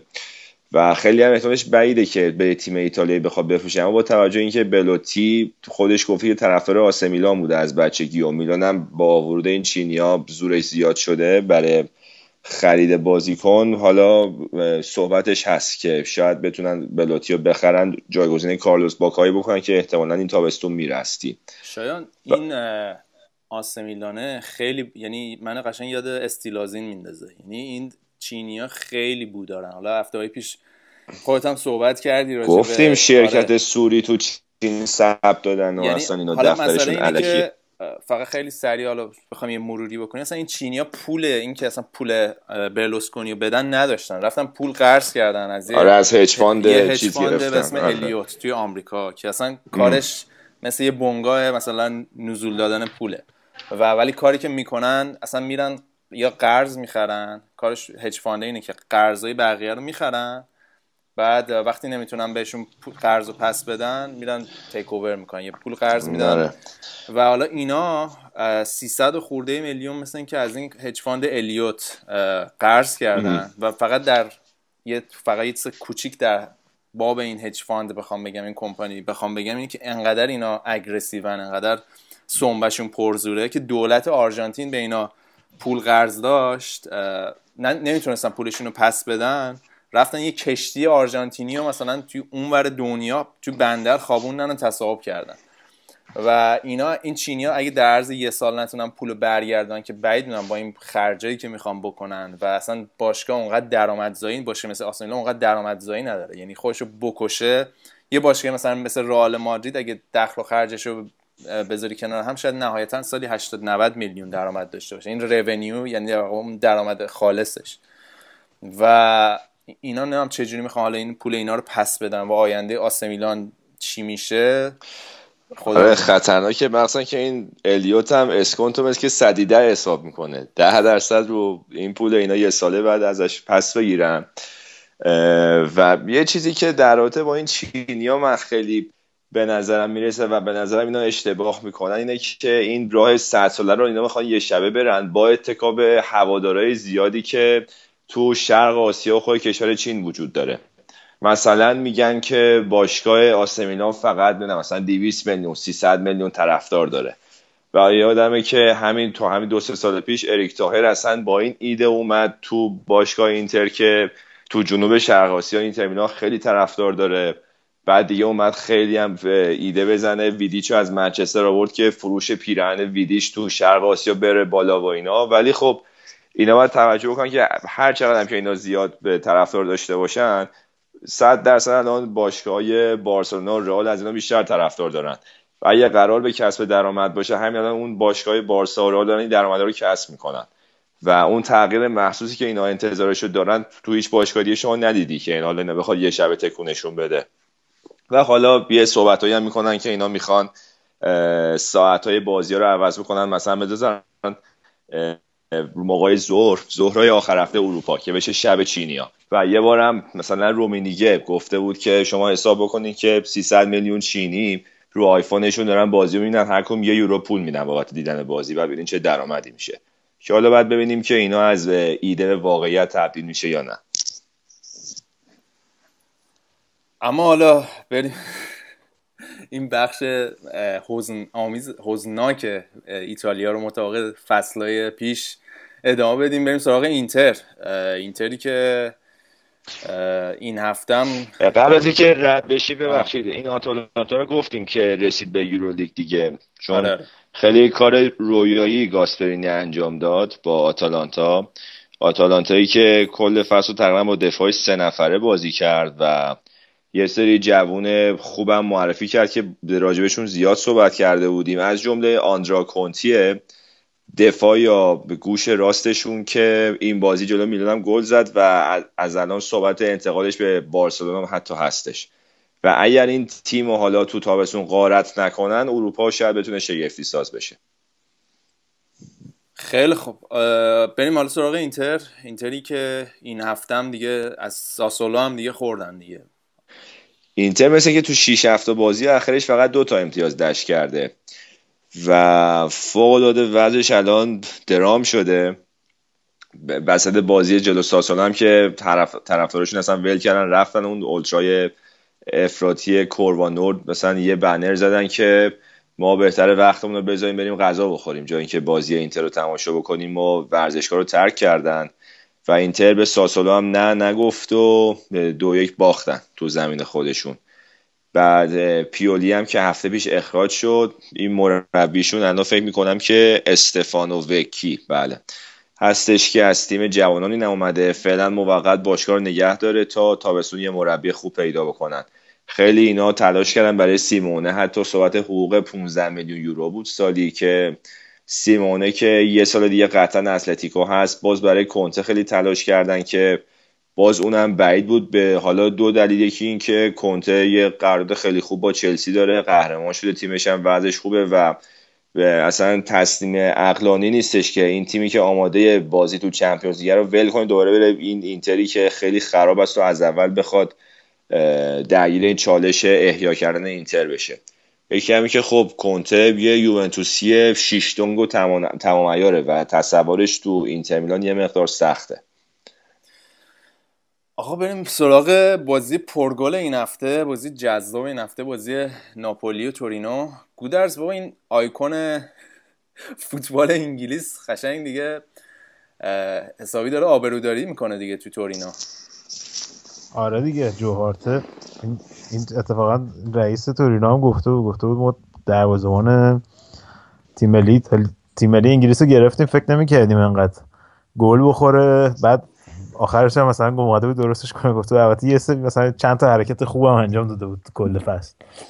یه قشنگ اینا این بازی هم 5 تا خوردن. تو مایهایی که چیزی از ارزشاش کم نمیشه اینا. حالا این هفته اتفاقا یه چیز جالبی بود که توی ناپل بود این بود که سیومین سالگرد قهرمانی ناپل 1987 بود و مارادونا بعد من یاد این چیز افتادم. یاد این افتادم که فکر کنم 7 8 سالم بود با خواهرم رفتیم یه فیلم. خواهرم از من بزرگتره. بعد خیلی منو با خودش می‌برد سینما و فیلم های مختلف و فلان اینا. بعد یه فیلمی بود اون موقع توی جشنواره فیلم فجر رو برده بودن. فیلم ایتالیایی بود. اسمش بود بچه های خیابان. حالا بچه‌ای که قدیمی ترن فکر کنم مرداد شاید تو بشناسی. اسمش بچه های خیابانه اسم ایتالیاییش هست اسکوگنیتزی حالا حتما ریکامند می‌کنم که ببینین اگه می‌تونین الان اصلش روی یوتیوب هستش. بعد من 7 8 سالم بود که رفتیم این فیلم رو دیدیم. این فیلم مثلا من فکر کنم سال 89 یا 90 اینا مثلا رفتیم دیدیم این فیلم رو با خواهرم. بعد منتها اتفاقاتی که توی فیلم میفته توی ناپله. یعنی تمام داستان توی ناپل اتفاق میفته و اون نقطه اوج داستان شبیه که ناپ... ناپولی قهرمان میشه. قهرمان همه مردم تو خیابونن و اینا. بعد حالا مثلا بعدا ما این فیلم رو با برادرم مثلا ویدیوشو گرفتیم و همش نگاه می‌کردیم و اینا. خیلی فیلم جالبیه. بعدا مثلا روی یوتیوب گیر بود.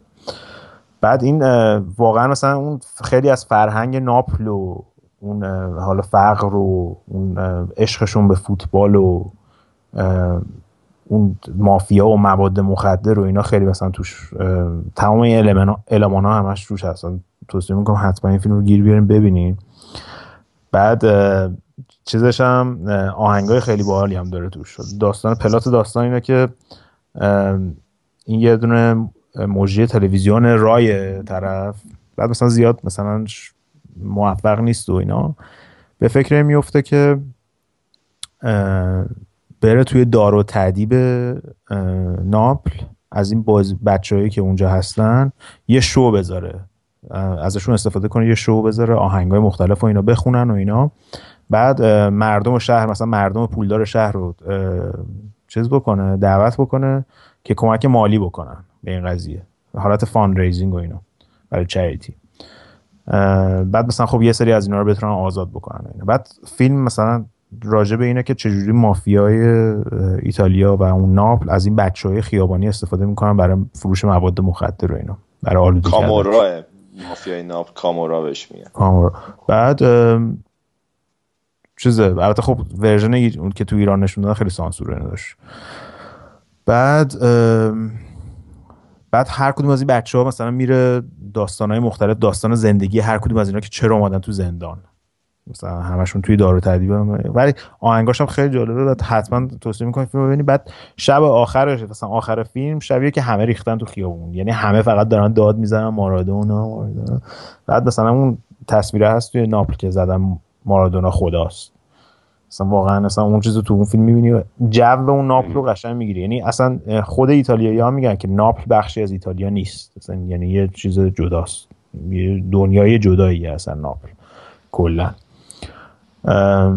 و واقعا هم الان که فکرشو می‌کنیم شایان واقعا دستاورد بزرگی بوده. حالا درسته اون تیم ناپل یه تیم رویایی بود کارکا و نمی‌دونم آلماو و نمی‌دونم همه توش بودن ولی واقعا تکرار اون قضیه دیگه تو ایتالیا ما ندیدیم. به اون صورت تداوم داشته باشن. یعنی حالا مثلا دیدیم روم اومده قهرمان شده یه باری مثلا لاتزیو اومده یه سال قهرمان شده. حالا اینو که گفتی دو تا چیز من خاطرم اومد بگم. اینه که یه بار ما اینجا تو تهران یه مهمونی داشتیم از ایتالیا. این خودش اهل ناپل بود. بعد همون اول کارم ما سری بحث فوتبال رو انداختیم و این هم خیلی جدی توضیح داد که ما یه خدا داریم روی زمین اسمش مارادوناست. من گفتم که آره می‌دونم و بعد منم بهش گفتم که من 20 سال طرفدار یوونتوسم. بعد وسط اون شوخی و خنده چند ثانیه این چیزه رفت تو هم و بعد دوباره به اعصابش مسلط شد و شروع کرد خندیدن. گفت آره خب ولش کن. بعد مثلا صحبت دروازه‌بان می‌شد من چی می‌گفتم؟ بوفون این واقعا زیاد فاز بوفون رو نمی‌گرفت. میگم آره بوفون بد نیست ولی دوناروما بهتر میشه. در این حد از یوونتوس بعدش میومد بعد مال همون دوره هم بودش که همین قبله رئال خورده بود به ناپولی و همون شب بعدش هم سه یک از رئال خوردن و حذف شدن. بنده خدا روز تو لک بود. بعد این راجبه حالا اینکه میگه ناپولی دنیای جدایی هستن توضیح میده که خب ایتالیا خیلی فرهنگای مختلفی داره مثل کشور خودمونه. و تو طول تاریخشون هم نگاه بکنی اینا یه دوره اصلا چند پاره بودن جمهوری کوچیک جای مختلف بعدا دوباره متحد شدن. و این میگفتش که ایتالیای اصیل همین سمت جنوب و مثلا اهالی ناپل حساب میشن. تا مثلا جنوبش بیشتر مومشکی هن به شمالش لندن مثلا به سمت مثل اهالی مثلا آلمان و سوئیس و اتریش میشن. و میگفتش که جنوبش بیشتر به اون حالا فرهنگ قدیم ایتالیا می‌خورن. آره. یکی هم در باب این نفوذ مافیا که تو ناپل میگی چند وقت پیش یه پرونده خیلی صدا کرد تو رسانه ایتالیا کوالیارلا که یه دوره تو یوونتوس هم خوب بازی می‌کرد. این تو ناپولی خیلی بازی می‌کرد یه دوره خیلی محبوب بود. بعد تو اوج محبوبیت از ناپولی جدا شد و رفت یوونتوس رو برای همین خیلی مورد غضب هوادارهای ناپولی قرار گرفت و این بند خدا چند سال سکوت کرد. قضیهش این بود که یه پلیس فاسد تو ناپولی که مثل با مافیام در ارتباط بوده این مدت اینو چی میگن به اذیتش می‌کرده. تماس های مشکوک می‌گرفته با با خودش و با خانوادهش و به به طرق مختلف تهدیدش می‌کرده و بعد اتهام های مختلفش می‌زده از به ارتباط با مافیا تا حالا پرن کودکان و فلان و انواع و اقسام اتهام رو به این می‌زده و خلاصه اینو از زندگی اصلا ساقط کرده بوده. و اول بعد از این ورم خودش مونه پلیس می اومده به کوالیرلو مثلا کمک می‌کرده که حالا اینو پیدا کنیم کی بوده. یه آدم مثلا مریض بوده یعنی طرف. که کوالیارلا دیگه می‌بینه که فشار خیلی زیاد میشه مجبور میشه اصلا از اون شهر بره و تنها آپشنش هم یوونتوس بوده و حالا بعد از چند سال یه پروسه طی میشه متوجه میشن که این خود این پلیسه بود و وقتی که میفته زندان خیالش راحت میشه تازه کوالیارلا توی مسابقه همه حقیقت رو میگه و وسط هم خیلی گریه می‌کنه و خیلی خلاصه صحنه احساسی هم میشه که بعد طرفدارای ناپولی واسش یه نامه سرگشاده میدن و جالب بود. خیلی خوبیه. ممنون از گودرز و شایان برای این بخش ویژه که بسیار ما لذت بردیم. اما برگردیم به فوتبال. شایان چی شد آقا؟ این هفته به رم باختین. یهویی نه قهرمانی از دست ندین یهویی کشکی کشکی. اه، یوونتوس یه هفته ای است که والا قراره با یه برد قهرمانی رو قطعی کنه ولی هر سری یه جوری داره میسابه به الک. متاسفانه ضعیف ظاهر میشه. هفته قبلم دربی تورین رو یک یک کرد که عقب افتاده بود. اون دقیقه 90 هیگواین به عنوان تعویضی من گل زد. این هفته هم که من بازی رو ندیدم ولی روم سه یک زده که بازی قطعا حیثیتی هم بوده برای رومیا هم از اینجا که جلو یووه همین که رتبه دوم از ناپولی می‌خوان بقاپن قطعیش بکنن به play-off نخورن. و یوونتوس این هفته آخر الگری هی می‌خواد سیستم چرخشی و rotation بزنه و به همه بازیکنان نوبتی استراحت بده ولی مثل که نمیشه و می‌بینیم که الان این هفته هم نتونست نتیجه بگیره تو روم می‌تونست ببره. قهرمانی سریاش قطعی می‌شد که الان روم رسیده به چهار امتیازیش و یه خورده وضعیتش خطرناکه. هفته بعد دیگه حتما باید ببره که زودتر خیالش از بابت سریا راحت بشه. الان گلای بازی هم که می‌بینم ماریو لمینا روی پاس گل هیگواین زده بعدش دروسی و الشرابی و ناینگولان. واسه روم زدن و فکر می‌کنم که این آخرین بازی فرانچسکو توتی تو المپیکو روم هم بود. آره من فقط یه توضیح بدم که این بازی در حین ضبط برنامه بود. برای همین شایان نرسید بازی ببینه. خب اما شاید بقیه ایتالیا دیگه چه خبر؟ بقیه ایتالیا برات بگم که بولونیا سه یک پسکارا رو زده. این پسر دی فرانچسکو اوزبیو که میشه فدریکوشون هم گل زده هم پاس گل داده. کلا خوب کار می‌کنه. ماتیا دسترانت بولونیا تا یه حدی احیا شده. اونم گل زده براشون و سه پسکا رو شکست دادن. کالیاری سه دو امپولیو زده. کروتونه تیم رفیقتون پوتسو رو اودینزه منظورم. یکی شکست داده پالرما هم یکی جنوا رو زده. سمدوری و کیه و ورونا هم یک یک کردن. حالا شایان یه چیز اتفاق خفنی که تو اروپا امسال افتاده اینه که بیشتر مربیای برنده ایتالیایی هن. حالا کارلو آنجلوتی و الگری و کنته و بعد این دستیار کنته ماسیمو کاررا الان آره، رفته اسپارتاک مسکو آره. جالب بود که بعد نزدیک دو دهه اون اسپارتاکو قهرمان کرد تو روسیه. 13 سال فکر کنم از سال 2001 16 سال نه 16 سال 2001 13 سال. آره. بعد چون اونو قرار بود باش بیاد چلسی همه جا هم باش قبلا بوده بعد به, به کنته گفته بودن که چهار نفر بیشتر نمی‌تونی با خودت بیاری.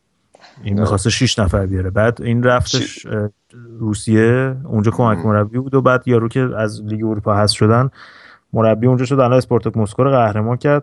بعد تقریبا زیدان هم که میشه گفت بچه مکتب یوونتوس دیگه حالا. زیدان هم که با بچه کارلو آنجلوتی هم خب بالاخره چیز کرده دیگه. الان تو اون. همه خط هافبک یوونتوس مارچلو لیپی بودن در این 90 دشان الان از اون خط هافبک سرمربی فرانسه است.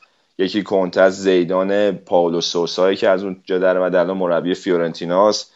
و حالا اینو تو پرانتز واسه رضا میگم که لیگ انگلیس که شده حیات خلوت ایتالیایی ها. الان مثلا فکر کنم جیجی دلنری هم که یه عمر چیزی نبرده شاید فصل بیاد انگلیس یه کاپ ببره بره خونهشون و و کل اروپا الان تحت تاثیر این مکتب مربیای ایتالیایی قرار گرفته. البته همونطور که گودرز گفت این یه اتفاقه و یعنی می‌دونیم که مربیای انگلیسی سلطه کامل مثل تونی آدامز گری نویل صد درصد. بذار من چیزی بگم.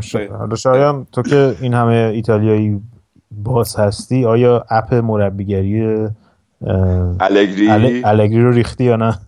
نه از پارسال می‌دونم اپلیکیشن داده. آره. در جن آره. اپش هستم ولی نه رو گوشیم نریختم. بریز یه ذره باش بازی کن. گودر سالا الان این قبل از اینکه رضا بخواد به یه دیگه ایتالیا نکته خاصی نداره فرموله کم داشت. این همیلتون لعنتی دوباره چیزه گرفت. آره. لپ آخر چه دیدی؟ اصلا لوئیس همیلتون و وتل بدجور با هم چیز بودن. یه تصادف ریز هم داشتن اون وسط. آره خیلی کلکلشون امسال. آخه آره. می‌دونی سالها این الان رضا قاطی دارم استفاده می‌کنم بگیم البته رضا جون اینو وسط چون می‌دونم فرمول یک باز نیستی این آها. دلیل این که شایان انقدر فراری رو دوست داره اینه که فراری هم تقریبا شهرتش مثل آره، یوونتوسه. آره. نه از نظر تحت تاثیر قرار دادن و خریدن مارشالا و فلان اینا هم همون ید طولایی مثل یوونتوس دارن خب؟ دهه 80 و 90 مثلا در اواخر دهه 80 که ایرتون سنا مکلارن بود این پراست فراری بود بعد اون داستان دقیقا اینتر و یوونتوس بود که کالچوپولی و اینا آه. یعنی سنا می‌رفت گریه می‌کرد پشت در این داورای مثلا چیز که آقا من مثلا مثلا دو تا لپ ازش دو تا دور ازش کم می‌کردن و جریمش. جریمش می‌کردن آره. یه بارم. آخه پراستو بد فرستاد تو باقالیا. آره دیگه بعد از سر همون قاطی کرده بود دیگه. آره. سر همون قاطی کرده بود. بعد پراسته از این آدم ترسوها بوده که فقط رفت. حالا به غیر از این داستان دا- داستان اینه که حالا صحبت ردبول هم شده بود هفته پیش. این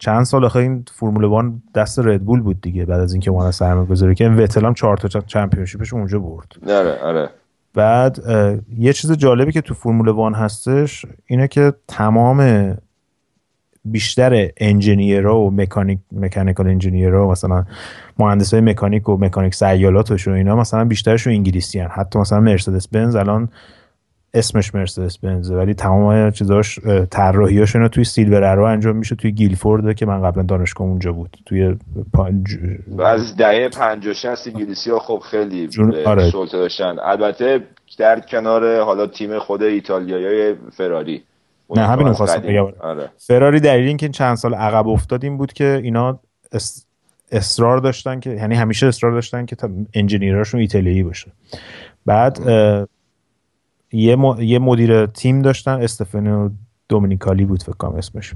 جوون بود خیلی خوشتیپ بود. تو چرا این تا باید پارس- اسمای حفظ باشی آخه؟ من نمی‌فهمم. بابا خب آخه خیلی من ببین مثلا من تا سال 2009 اینا همه دیویدی های اف رو همه سیزن ریویوهاشو دارم. الان همش. ایرانه. خب. نیوردم آره ببخشید حرف تو قطعی بگو.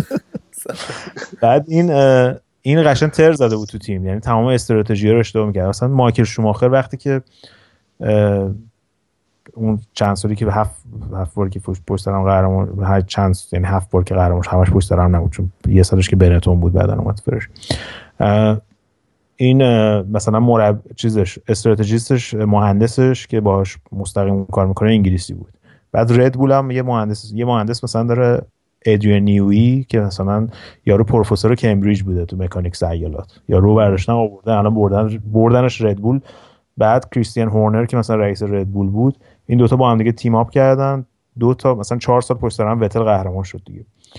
الان تغییری که امسال یکی از تغییرها حالا به غیر از قطعات و فلان و طراحی و فلان اینا یه قطعات این بود, این, این بود که فراری اون دومینیکالی رو بالاخره از کار برکنار کردن. یه ذره تغییر استراتژی دادن. یکی از دلایلی که امسال یه تکونی خوردن به غیر از حالا قطعات و طراحی ماشینشون این بود که از اون حالت دوگمی خودشون در اومدن. این مدیر کلشون هم این ماریتسیا اریوا بنس فکر کنم اسمش. این طرف اول که من خیلی این کاره نبود. این اصلا تو چی میگن مدیر marketing سیگار مارلبورو بوده که اینا اسپانسر فراری هم بودن.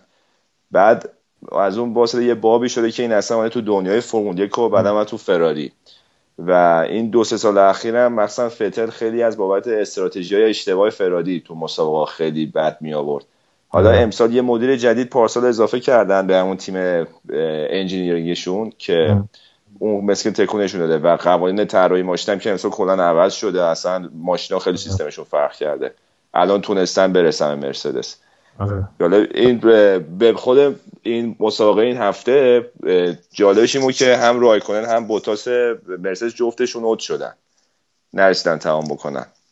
آره. حالا بعد یه لاک روم تاک راجع به این بزنیم آره. که چرا چرا راننده‌های فنلاندی اینقدر خوبن توی فرمول 1 آره. کیمی رایکونن و بوتاس و آره. میکا هکنن و یه, چیزم من دوست دارم بگم، این فرناندو آلونسو بدبخت تو این هوندا مکلارن داره حروم میشه واقعا بنده خدا. این ماشینش آره. افتضاحه اصلا. الان که هفته پیش رفت تست داد برای ایندی 500 اصلا. یه هفته بهش off دادن گفتن برو ایندی 500 توی ایندیاپولیس ایندیاپول ایندیاناپولیس که انجام میشه اونجا رفته بود. فرناندو آلونسو از نظر رانندگی از همشون بهتره. فقط خیلی رانندگی. خفنه آره. یعنی من اصلا دلیلی که به علاقه من شدم به فرمول یک این بود که وقتی که رنو و فرناندو آلونسو اومدن پوزه مایکل شوماخر رو به خاک نشوندن که همینجور می‌برد دو سال پشت سر هم 2005 و 2006 اومد قهرمان شد دیگه. با رنو تازه اون بعد متاسفانه ولی از وقتی که رفت مکلارن همینجور بدشانسی بود. چون وقتی رفت مکلارن همه تیمش انگلیسی بود مکلارن. خیلی به نفع لوئیس همیلتون کار می‌کردن. که اون موقع مثلا جوون بود و فلان این مثلا جوون و استعداد انگلیسی. بعد مجبور شد بره برگرده رنو چند سال که رنو منحل شد و بعد اومد مک... مکلارن و فراری بعد الان رفته مک... مک- آره. مکلارن هوندا الان. خب بچه بعد اون موقع که دیگه فراری بود داره موقعی بود که دیگه چیز دم. آقا بریم دیگه آقا ولش Formula One این هفته دیگه چیزی نداره. F1 cast شد قشنگ. برنامه. یه آخه تو چ- مثلا مدیر marketing مارلبورو بوده؟ اصلا من نمی‌دونم. من موندم. و اون وقت خب جذابتر از Championship عزیز من در صورت. به جان تو با... این ورزشه دیگه خیلی جذابیت داره. بیا حالا یه دفعه با هم بیا انگلیس به که بری چیز پیش آریان بیا حالا من حالا که این صحبت هم شد این صحبت شد این هفته یه اتفاق خیلی مهم تو زندگی من افتاد که من بالاخره بعد از هفت سال زندگی در آمریکا بالاخره قوانین فوتبال آمریکایی یاد گرفتم یعنی گودرز خودش رو پاره کرد وقتی پیشش بودم که تو به فارسی سرویس کرد. به فارسی، خوش آره. ببینم بیس بیسبال هم بلدی یه بار یاد بدی بهمون بیسبال تنها چیزیه که من هیچ چیزی ندارم ولی کریکت رو می‌تونم واسهتون آره. گودرز بیچاره خوش کش به فارسی مثلا توضیح داد قوانینش چیه؟ مثلا تو کتم نمی‌رفت. این هفته یه دوست آمریکایی داشتم. گفت تو یا ب... تو به من فوتبال یاد بده. فوتبال ساکر. من- تو من به تو فوتبال آمریکایی. یعنی بعد اینا بود که کنه بود ول نمی‌کرد. قشنگ هی می‌پرسی فهمیدی فهمیدی. یه یه ساعت و نیمی قشنگ وقت گذاشت تا توضیح بده همه قوانین فوتبال آمریکایی و من بالاخره شیر فهمت کرد. آره قشنگ. دیگه از شیر قانون. آفساید واسش خوب توضیح دادی یا آره آره. بعد اتفاقا دو, بازی رئال بایرن رو بهش نشون دادی؟ گلای رونالدو رو واسش بذار. دو تا بازی. بهش نشون دادم. اتفاقا می‌خواستم درام فوتبال رو خوب درک کنه. بازی بایرن چلسی و منچستر بایرن رو براش نشون دادم که قشنگ متوجه درام فوتبال بشه. بازی ولی بایر مونیخ لایپزیگ رو نشون می‌دادی خود بازی بدون تاثیر توی هیچ چیز اصلا هیچ توضیح بهش نده فقط واسش play کن. خیلی خوب. آقا بخش ایتالیا رو ببندیم چون می‌خوایم بریم بخش بعدی. راجع به بازی بایرن و لایپزیگ اتفاقا صحبت کنیم که خیلی نکته های جذاب داره. یا آهنگ کنیم بریم سراغ فوتبال آلمان.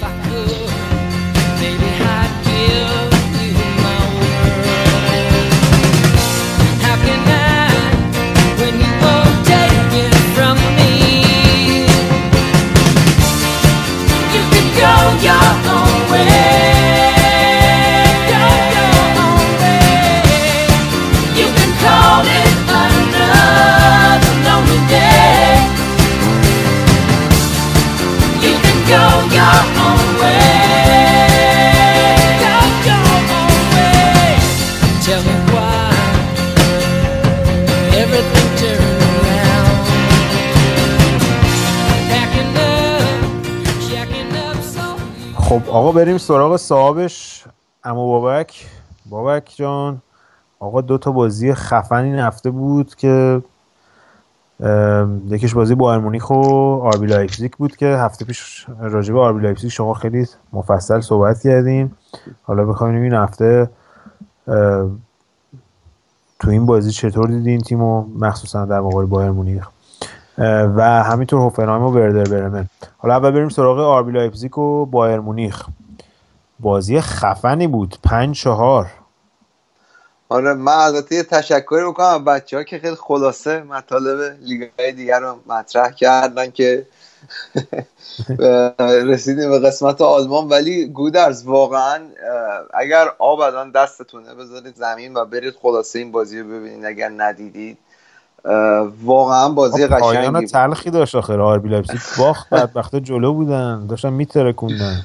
دیگه بالاخره حیف بود. چون عملا گند این بازی رو دو تا بازیکنی زدن که یه بازی دیگه بیشتر بازی نمی‌کنن واسه بایرن یعنی ژاوی آلونسو و فیلیپ لام واقعا مخصوصا از فیلیپ لام توقع نداشتم. خیلی این بازی ضعیف بازی که تقریبا یه پاس گل داد به تیم حریف توی صحنه. ولی خب فکر کنم دست تقدیر بود که این دوتا آبروشون نره این روزهای آخر. وگرنه واقعا لایپزیگ اومد و 84 دقیقه بایرن رو تو قوطی کرده بود دیگه. یعنی موقعیت خیلی زیادی داشتن و هر دو نیمه دقایق اول دو, نیمه تقریبا تونستن دروازه بایرن رو وا کنن. دقیقه دو دقیقه 47 اه، و واقعا این دو تا بازیکنشون هستن که حالا با تمام این بازیکنهای خوب و جوانی که دارن مثل ناوی کیتا و اینا فکر می‌کنم که دو تا از بازیکنهای لایپزیگ تو این موفقیت این فصلشون خیلی موثر بودن. یکی خب قطعا تیمو ورنره که براشون 21 گل زده بود. البته نمی‌دونم حالا این 21 گل با حساب کردن این بازی بود یا نه. ولی از اون طرف هم اون امیل فورسبرگ سوئدی که آره. 16 تا پاس گل داده بودش تا قبل از این بازی. این بازی یه پاس گل داد یه پنالتی هم گرفت. و واقعا یه لمس خیلی هنری داره نسبت مثلا اون حالتی که پیرلو توپو لمس می‌کنه توی فوتبال. مثلا یه همچون حالتی. داره تاچش روی توپ. و خب این خیلی بازیکن جال- جالب و جذابیه واسه تیمای دیگه. و فکر کنم این بازی نشون می‌داد که ردبول باید تمام تلاشش رو بکنه. حالا یا RB لایپزیگ باید تمام تلاش رو بکنه که این دوتا بازیکن بتونه نگه داره. عملا ولی این بازی سر قهرمانی که دیگه شانس یعنی قهرمانی که اون قالپاقه رو داده بودن دیگه چیز. قالپاق پیکانه رو داده بودن. خجالت بکش. خب من خودم از حالا به عنوان طرفدار آلمان خیلی از اون فرم اون جامعه خوشم نمیاد. یعنی نظرم خیلی چیز منطقی نیست. قالپاقه رو دو سه هفته پیش داده بودن به بایر من فکر کنم یکی از دلایلی که RB لایپزیگ انقدر راحت بازی کرد این بود که این فشاری روشون نبود. یعنی چیزی برای از دست دادن نداشتن. چیزی واسه از دست دادن قطعا نداشتم ولی خب خیلی چیزا برای به دست آوردن داشتن دیگه در واقع. خب تو اگه بتونی بیای و بایرن مثلا 4 دو ببری تو زمین خودت 4 یک 4 تا گل بهش بزنی عملا داری نشون میدی که با- یه تیمی به این جوونی با یه تیمی که اومده از دستی دوم نشون دادی که برای چی اومده برای این نیومدی که بمونه برای این اومده که می‌خواد بیاد و به بالاترین سطح ممکن برسه تو لیگ. و بیای خب و این از نظر روانی خودت رو توی موقعیت قرار بدی که در شروع فصل بعد بدونی که آقا ما یه تیمی هستیم که بایرن رو می‌تونیم ببریم و می‌تونیم با بایرن رقابت کنیم. و عملا خب اتفاقات بازی به گونه پیش رفت که این اتفاق نیفتاد. و فکر می‌کنم که بایرن خیلی به عنوان طرفدار بایرن اصلا سبک بازی ریتم بازی نوعی نبودش که تو توقع داشته باشی بایرن بیاد و بخواد بازی برگردونه. حالا با تمام ایرادایی که با آریان روبن ما می‌گیریم همیشه تو بایرن حالا اخلاق بچگانش و اون حالا اون روحیه نونوری که داره. ولی واقعا این بازی رو یه جورای آریان روبن برای بایرن در آورد و اون قشنگ معلوم بود یه بازیکن هست توی تیم که می‌خواد این بازی رو بایرن در بیاره و اومد و تقریبا هم رو دو تا گل آخر رو همه گلام نقش داشت و گل آخرم که خودش زد. و گلای قشنگ هم زیاد داشتیم بازی. یعنی حالا گل چهارم که البته می‌تونی بگی رومن نقشی نداشت من حالا اشتباه گفتم. ضربه ایستگاهی آلبا هم خیلی قشنگ بود. نمی‌دونم دیدید یا نه؟ آره ضربه ایستگاهی یعنی جزو واقعا فکر کنم تخصص هم داره ضربه ایستگاهی چند تا دیدم ازش تو این سال اخیر. آره که خب، بهش می‌رسه نوبت. آره نکته اینه که من نمی‌دونم چرا بهش نوبت زیاد نمی‌رسه. یعنی دیگه اولا باید دم تمام ضربه ایستگاهی رو بدم به همین داوید آلابا بزن فکر می‌کنم تا قبل دوران شواینشتایگر یه مقدار شواینشتایگر می‌زد بیشتر. ولی با این حال احساس می‌کنم الان لوندوفسکی هم یه جورایی ادعا داره. یه مقداری بهش اونقدری که باید نمی‌رسه. آخه لواندوفسکی هم خوب می‌زنه لامصب. آره مخصوصا این فصل اخیر خیلی خوب زده آقا حالا بحثی راجع به اه، را- ردبول بود و این تداخل مالکیتی که دارن با تیم ردبول سالزبورگ فکر کنم. آره. توی اتریش قهرمان شدن. این داستانش چی میشه؟ دو- چون می‌تونن توانی بکنن نمی‌دونم اینجور داستان ها شبه برانگیزه اینکه دوتا تیم توی جام داشته باشن با, با یه مالکیت. آره دقیقا. خب این فکر کنم تو تقریبا تمام حتی تو لیگ ایران هم یه همچین قانونی هست که یادت بشه چند سال پیش هم تیم دوم سپاهان بود تیم دوم فولاد بود اومد دسته اول نمی‌تونستن بیارن. یعنی شما توی یه لیگ رقابتی این حقا نداری که دو تا تیم داشته باشی که مالکیتش و مدیریتش مال یه نهاد باشه یا یه بنیاد باشه. و خب توی چمپیونز لیگ اتفاق سال دیگه میفته و طبق قانونی که الان وجود داره قانون اینطوریه که میگه که اگر تیمی که اگر یه همچین اتفاقی بیفته اون تیمی که تو لیگ داخلی خودش رتبه بهتری آورده اون تیم میاد بالا. که عملا که عملا اون تیم اتریشی خودن چهار سال داره قهرمان میشه مثلا آره. قهرمان شده اونا باید میان. این قانونیه که توی کتابه. ولی فکر می‌کنم جز اون مواردیه که چون احتمال اینکه این دوتا تیم بالاخره جفتشون هم تو سید چهارمن الان که بیان توی چمپیونز لیگ. اگه هر جفتشون برسن به مرحله گروهی و حالا ردبول که عملا رتبه دوم دیگه مستقیم میاد. فکر می‌کنم ولی تیم اتریشی باید چند تا بازی پلی آف انجام بده. ولی جفتشون در هر صورت میفتن تو سید چهارم. عملا امکان این که اینا توی مرحله گروهی حداقل به هم بخورن وجود نداره. و خب عملا اون بحث تبانی هم دیگه وجود نداره وقتی تا مرحله گروهی میای دیگه مراحل حذفی. رو همین حساب فکر می‌کنم که بتونن این مشکل حل کنن. یعنی یه مشکل حقوقیه که قابل حله. آره حالا راجع به ردبول و بقیه تیمای جذاب آلمانی هفته بعد صحبت می‌کنیم. حالا بابک یه ذره از چیز گفتی که آره بایرن شروع کرده بازیکنهای آلمانی گرفتن و اینا. این ترجمه اینه که افتادین دوباره رو تیمای بقیه تیمای آلمانی بدبختشون کنین دیگه. هافنهایم چی میگن؟ هافنهایم هم مثل اینکه از این قضیه مستثنا نیست. آقا یعنی چی؟ یعنی مثلا آرسنال بیاد از چنگ بایرن بازیکن تو ماندسلیگا ببره بیرون بایرن هم طوری بشینه نگاه کنه. یعنی تو خودت چی آره. فکر کردی؟ خب معلومه که اگه قرار یه بازیکنی از یه تیم بره باید اول اگه توی تیم آلمانی بازی می‌کنه باید بیاد بایرن. اول این در این شکی وجود نداره. یه زمان با بازیکنهای لورکوزن بدبخت این کارو می‌کردیم. بالاک مالاک و اینا. آره لورکوزن بود. همه از مسیر. اونجا باید رد می‌شدن. آره. الان تومه بعدیشون هافنهایمه.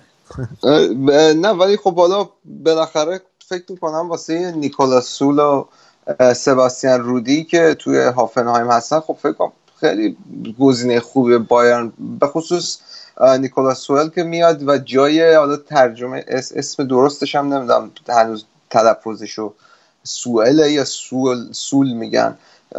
ولی خب یه دفاع راست خیلی خوبه و خیلی هم جواب داده توی هافنهایم خب می‌دونیم هافنهایم که یه دفاع خیلی خوب تیم دفاعی خیلی خوبی هم هست. و با توجه به اینکه فیلیپ لام هم داره میره و این هم خب یه بازیکن جوون آلمانیه فکر می‌کنم شاید یه گزینه خیلی خوبی باشه. به اینکه خیلی بازیکن گرونی هم نیست. و این سباستیان رودی هم در واقع جورای همپستی ژابی آلونسو. حالا قطعا فرسخ ها الان نظر کیفیت کار فرق داره ولی خب فکر می‌کنم پتانسیل اینو داره که بتونه خودش رو به یه سطح بازیکن خوب برسونه. من ولی خیلی دلم روشنه. حالا راجع به همین لورکوزن که گفتی در مورد جولیان برند که از لورکوزن بایرن خیلی زمزمش هست که می‌خواد بخره و این عملا ورود اولی هوینس بازگشت اولی هوینس به سیستم مدیریت باشگاه رو می‌تونیم تو این نوع خرید بایرن و این تغییر سبک بایرن که اومده و داره دوباره روی بازیکنهای آلمانی سرمایه گذاری می‌کنن می‌بینیم و خب خیلی هم هوینس ناراحت بود از اینکه مثلا الان تو باشگاه مافیای اسپانیایی وجود وجود اومده. مثلا تییاگو و ویدال و کوستا و جابی آلونسو و خوان برنات و اینا همه میشن دور هم با هم اسپانیش صحبت می‌کنن خلاصه به مزاق مدیرای بالای باشگاه خوش نیومده و ارتش اه. اوبرمنش رو می‌خوان درست کنن آره خب و, فکر می‌کنم و فکر می‌کنم که واقعا من به عنوان یه بازیکن یا بازیکن که نه به عنوان یه هوادار که سالای ساله که یه لحظه رفتی توی رویاهای بچگی آره،. من هنوز بعضی وقتا میگم بزرگ شدم می‌خوام مثلا فلان چیز بشم. اینجوری با خودم فکر می‌کنم. بزرگ شدم خلبان بشم. دیگه ولی حالا از یه لحظه از طرف کودکی درونم داشتم صحبت می‌کردم. ولی حالا برگردیم به دنیای واقعی و به عنوان یه هوادار باین که سالهای سال دارم این تیم رو تعقیب می‌کنم خب واقعا اون روحیه همچین برندگی و خونسردی آلمانی تیم جورایی من تو این چند ساله احساس کردم که داره از بین میره. یعنی تیم واقعا از نظر روانی اون استقامت سابق رو نداره که بیاد مثلا یک حالا یه گل خورده دو تا گل نیاز داره و بیاد بزنه. یعنی این حالا تو این بازی مثلا نقضشه ولی به صورت کلی من فکر می‌کنم که این واسه خود فوتبال آلمان هم خوبه که توی بایرن یه مقداری بازیکنهای آلمانی بیشتر بیان و البته اینم بگم که خیلی مصرن مدیرای بایرن که ما دنبال بازیکنهای دورتموند نمیریم. کما اینکه البته اوتمار هیسفیلد خیلی گیر داده به مسئولین باشگاه که شما باید برید عثمان دمبله رو بخرید هر جوری که شده. الان اونجا چیکار هست؟ اوتمان تیتسو اون دیگه پدر معنوی باشگاه. پدر خوانده است. خوردبین باشگاهشونه. ولی بایر مونیخ باید چند تا کارسن یانکر داشته باشه. حیفه. روحیه آلمانی و گومز. نه خود افنبرگ یعنی گومزه خود پارادوکس بود اسمش اسپانیش بود ولی خودش آلمانی بود خدایی آخه اون دورگه برزیلی آلمانیه. کاراکترهای Inglourious Basterds و اینا قشنگ شبیه اونا بود این افسر نازی ها و اینا بود. نویر و مولر تیمو میارم بالا خیالتون راحت. حالا راجع به گومز صحبت کردیم پایانی جدولم داره داستان جالب میشه. ها این هامبورگ یا همون ساندرلند شما دیگه فکر کنم امسال دیگه رفتنی باشه ایشالله. هر خیلی وضعشون خراب شده این هفته اخیر. حالا لورکوزن هم میشه گفتش که داره به اون سقوط کشیده میشه. وولسبورگ یه ذره وضعیتش بهتر شده یه دو امتیازی فاصله داره فکر کنم با منطقه سقوط. چه خبر اون پایین جدول؟ بازی های هفته آینده چجوری هست؟ ببین کلا که الان خب یه بازی مونده فقط و لورکوزن عملا دیگه اومده فقط بگی به اندازی امتیاز داره که تقریبا از نظر علم ریاضی دیگه احتمال سقوطش وجود نداره. مگه اینکه مثلا حالا چون اختلاف گلی که الان داره با هامبورگ هامبورگ منفی 29 لورکوزن منفی 6 یعنی خیلی دیگه باید اتفاقای عجیب و غریبی بیفته. مثلا هامبورگ مثلا 17 18 تا بزن از این ور لورکوزن مثلا 3 4 تا بخوره.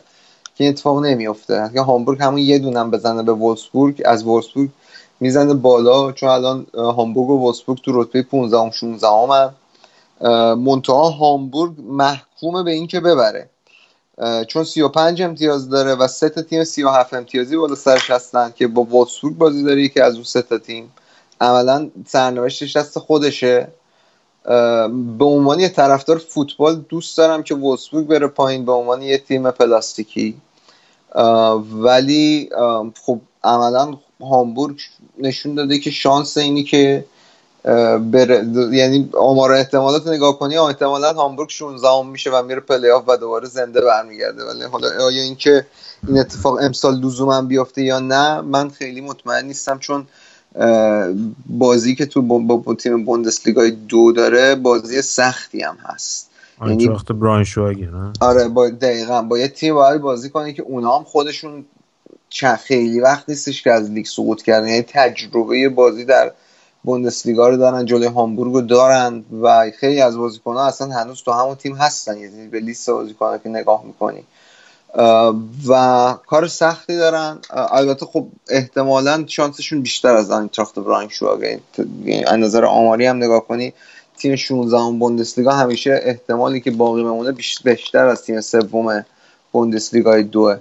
منتها خب از اون برم یه شانسی دارن که آکسبورگ و ماینز هفته دیگه بازی سختی دارن. آکسبورگ که باید با هافنهایم بازی کنه ماینز هم باید با کلن بازی کنه. کلن خودش واسه اروپا می‌خواد بجنگه و عملا هرتام دیگه صعود کرده امیدش به اینی که فرایبورگ جلوی بایر مونیخ امتیاز در دست بده که احتمالش خیلی زیاده با توجه به اینکه آخرین بازیه که فیلیپ لام تو بوندسلیگا انجام میده و فکر می‌کنم که باید قطعا واسه احترام به فیلیپ لام هم که شده این بازی رو میاد که بهتره کنه جلوی فرایبورگ و عملا هامبورگ سرنوشتش دست خودشه. یعنی من احساس می‌کنم هفته دیگه از این سه تیمی که هستن تو منطقه یکیشون حداقل این فرصت رو برای هامبورگ ایجاد می‌کنه که بتونه خودش از اون منطقه بیاره بیرون.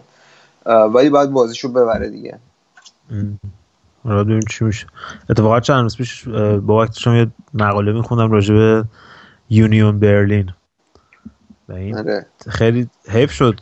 فکر کنم نمی‌رسن دیگه. ولی تا چند هفته پیش امید این که سوم بشن بیان بخورن به پلی آف داشتن ولی خیلی داستان جالبی داشت. من پیشنهاد می‌کنم بچه ها برای بکس که مثل من حالا زیاد شاید اطلاع ندارن راجع به فوتبال آلمان تاریخ این تیم رو بخونن خیلی جالبه. اینکه مثلا تماشاچیاش اومدن استادیومش رو کمک کردن ساختن و نمی‌دونم اینجور حرفا. آره. حالا اتفاقاً توی- فرمول وان دیدین و اینا اگه اطلاعاتتون کافی نبود راجع به آلمان. حالا یه چیز جالبی که هست در مورد این تیم توی زبون آلمانی یونین مثل پیاز تو زبون زبون انگلیسی تلفظ میشه یعنی آنین برلین بهش میگن به آلمانی. یعنی یونین نمیگن بهش آنین برلین بهش میگن برلین. آره این تیم خیلی تیم پاس پر سابقه تری هم از از هرتا. یعنی تیم با ریشه دارتری هم از از هرتا.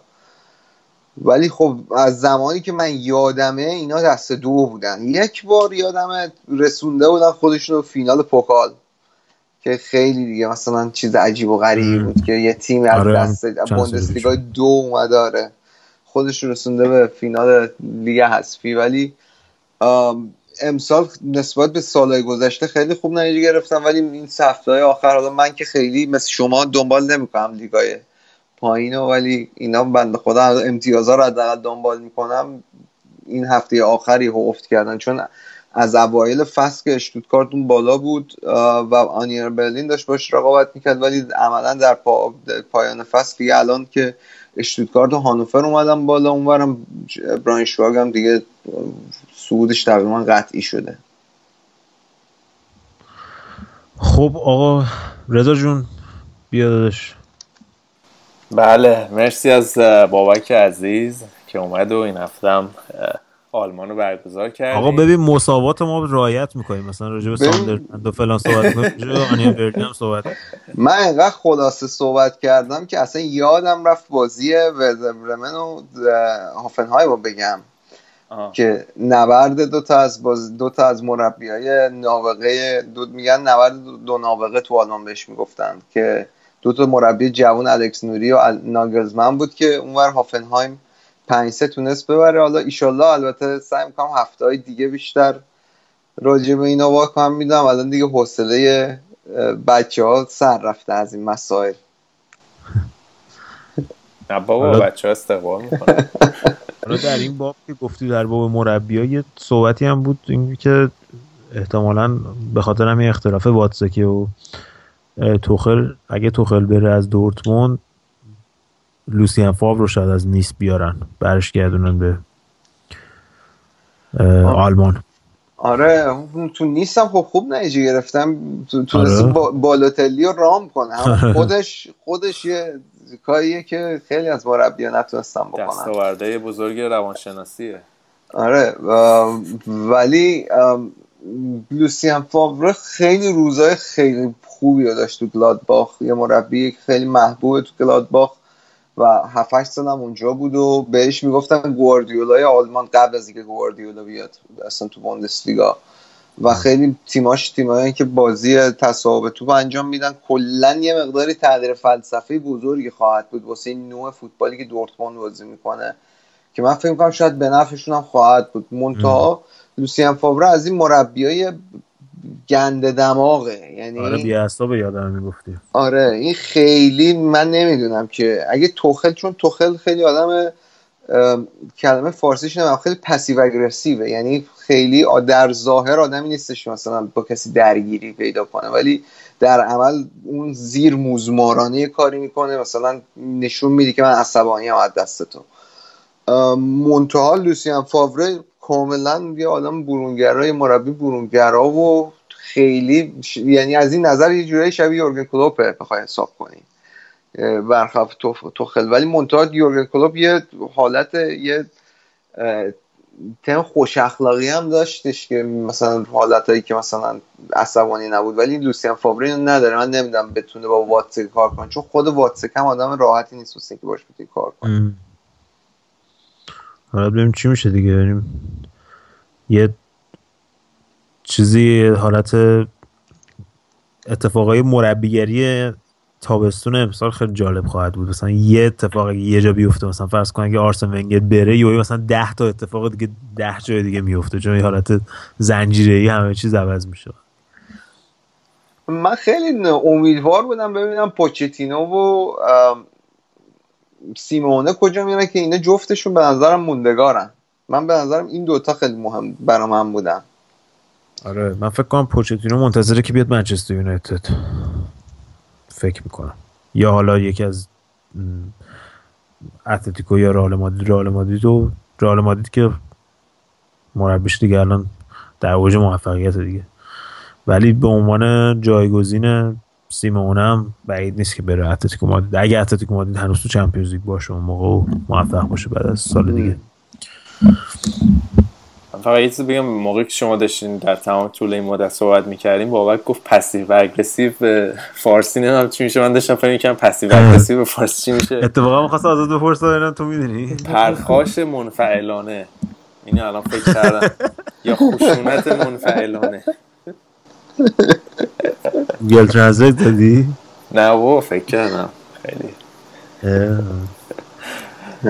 ولی خب مرسی بابک دیگه برنامه رو ببندیم. من بعد برم الان نهار بخورم. ساعت پنج بعد از ظهر دیگه خیلی گشنم داره میشه. اعصاب ندارم. مرسی از شمایی که تا اینجا برنامه گوش دادید. یادتون نره که فوتبالکست رو از کانال تلگرامی ما telegram.me slash فوتبالکست و ساوندکلاود soundcloud.com slash فوتبالکست دنبال کنید برنامه ما رو از اونجا گوش بدید. برای ما روی صفحات مجازی توییتر اینستاگرام فیسبوک کامنت بذارید. نظرتون راجع به برنامه بگین. ما خوشحال میشیم. مرسی از همه بچه هایی که اومدن. گودرز و بابک که تا الان توی برنامه موندن و چون بقیه انقدر ضبط طولانی شد دیگه براشون کار پیش اومده نتونستن تا انتها با همون باشن مرسی از همشون که وقت گذاشتن با همه مشغله ها اومدن و این برنامه این هفته در خدمتشون بودیم بچه شما صحبت خاصی دارین؟ من امیدوارم که هفته فوتبالی خوبی داشته باشید و فوتبالکست گوش بدید و یه مقداری هم به این وقت مظلوم آلمان بیشتر توجه بکنید این چی بود؟ قسمت پیشنهادات انتقادات بود؟ به صندوق بنداز داداش اینو. به صورت به صورت منفعلانه پرخاش کردم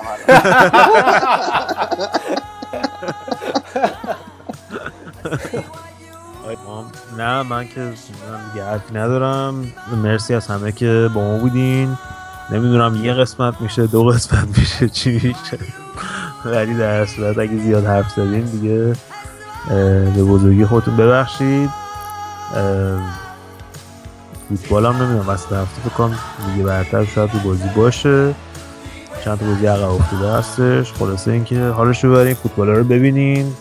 وقتم نکنین فوتبال ببینین ورزش دیگه هستش. شبام دندوناتون رو مسواک بزنین. اتفاقا یک صبح من باید برم آره. احساس کنم کرما دارن کار می‌کنم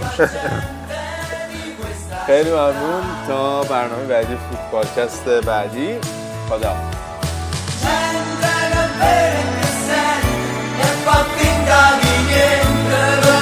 Gente asciuga. Gente magnifica, gente di questa città. I'll be what you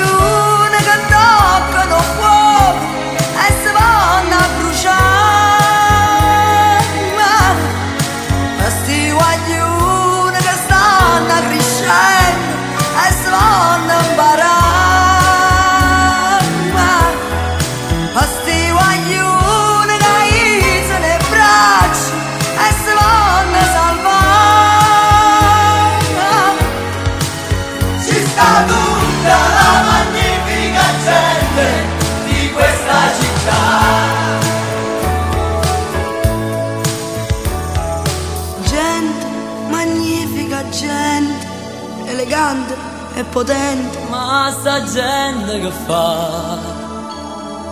Gente che ama la gente, sta gente a gustare. Gente magnifica, gente vicina e distante dalla nostra realtà. Gente magnifica, gente di questa città.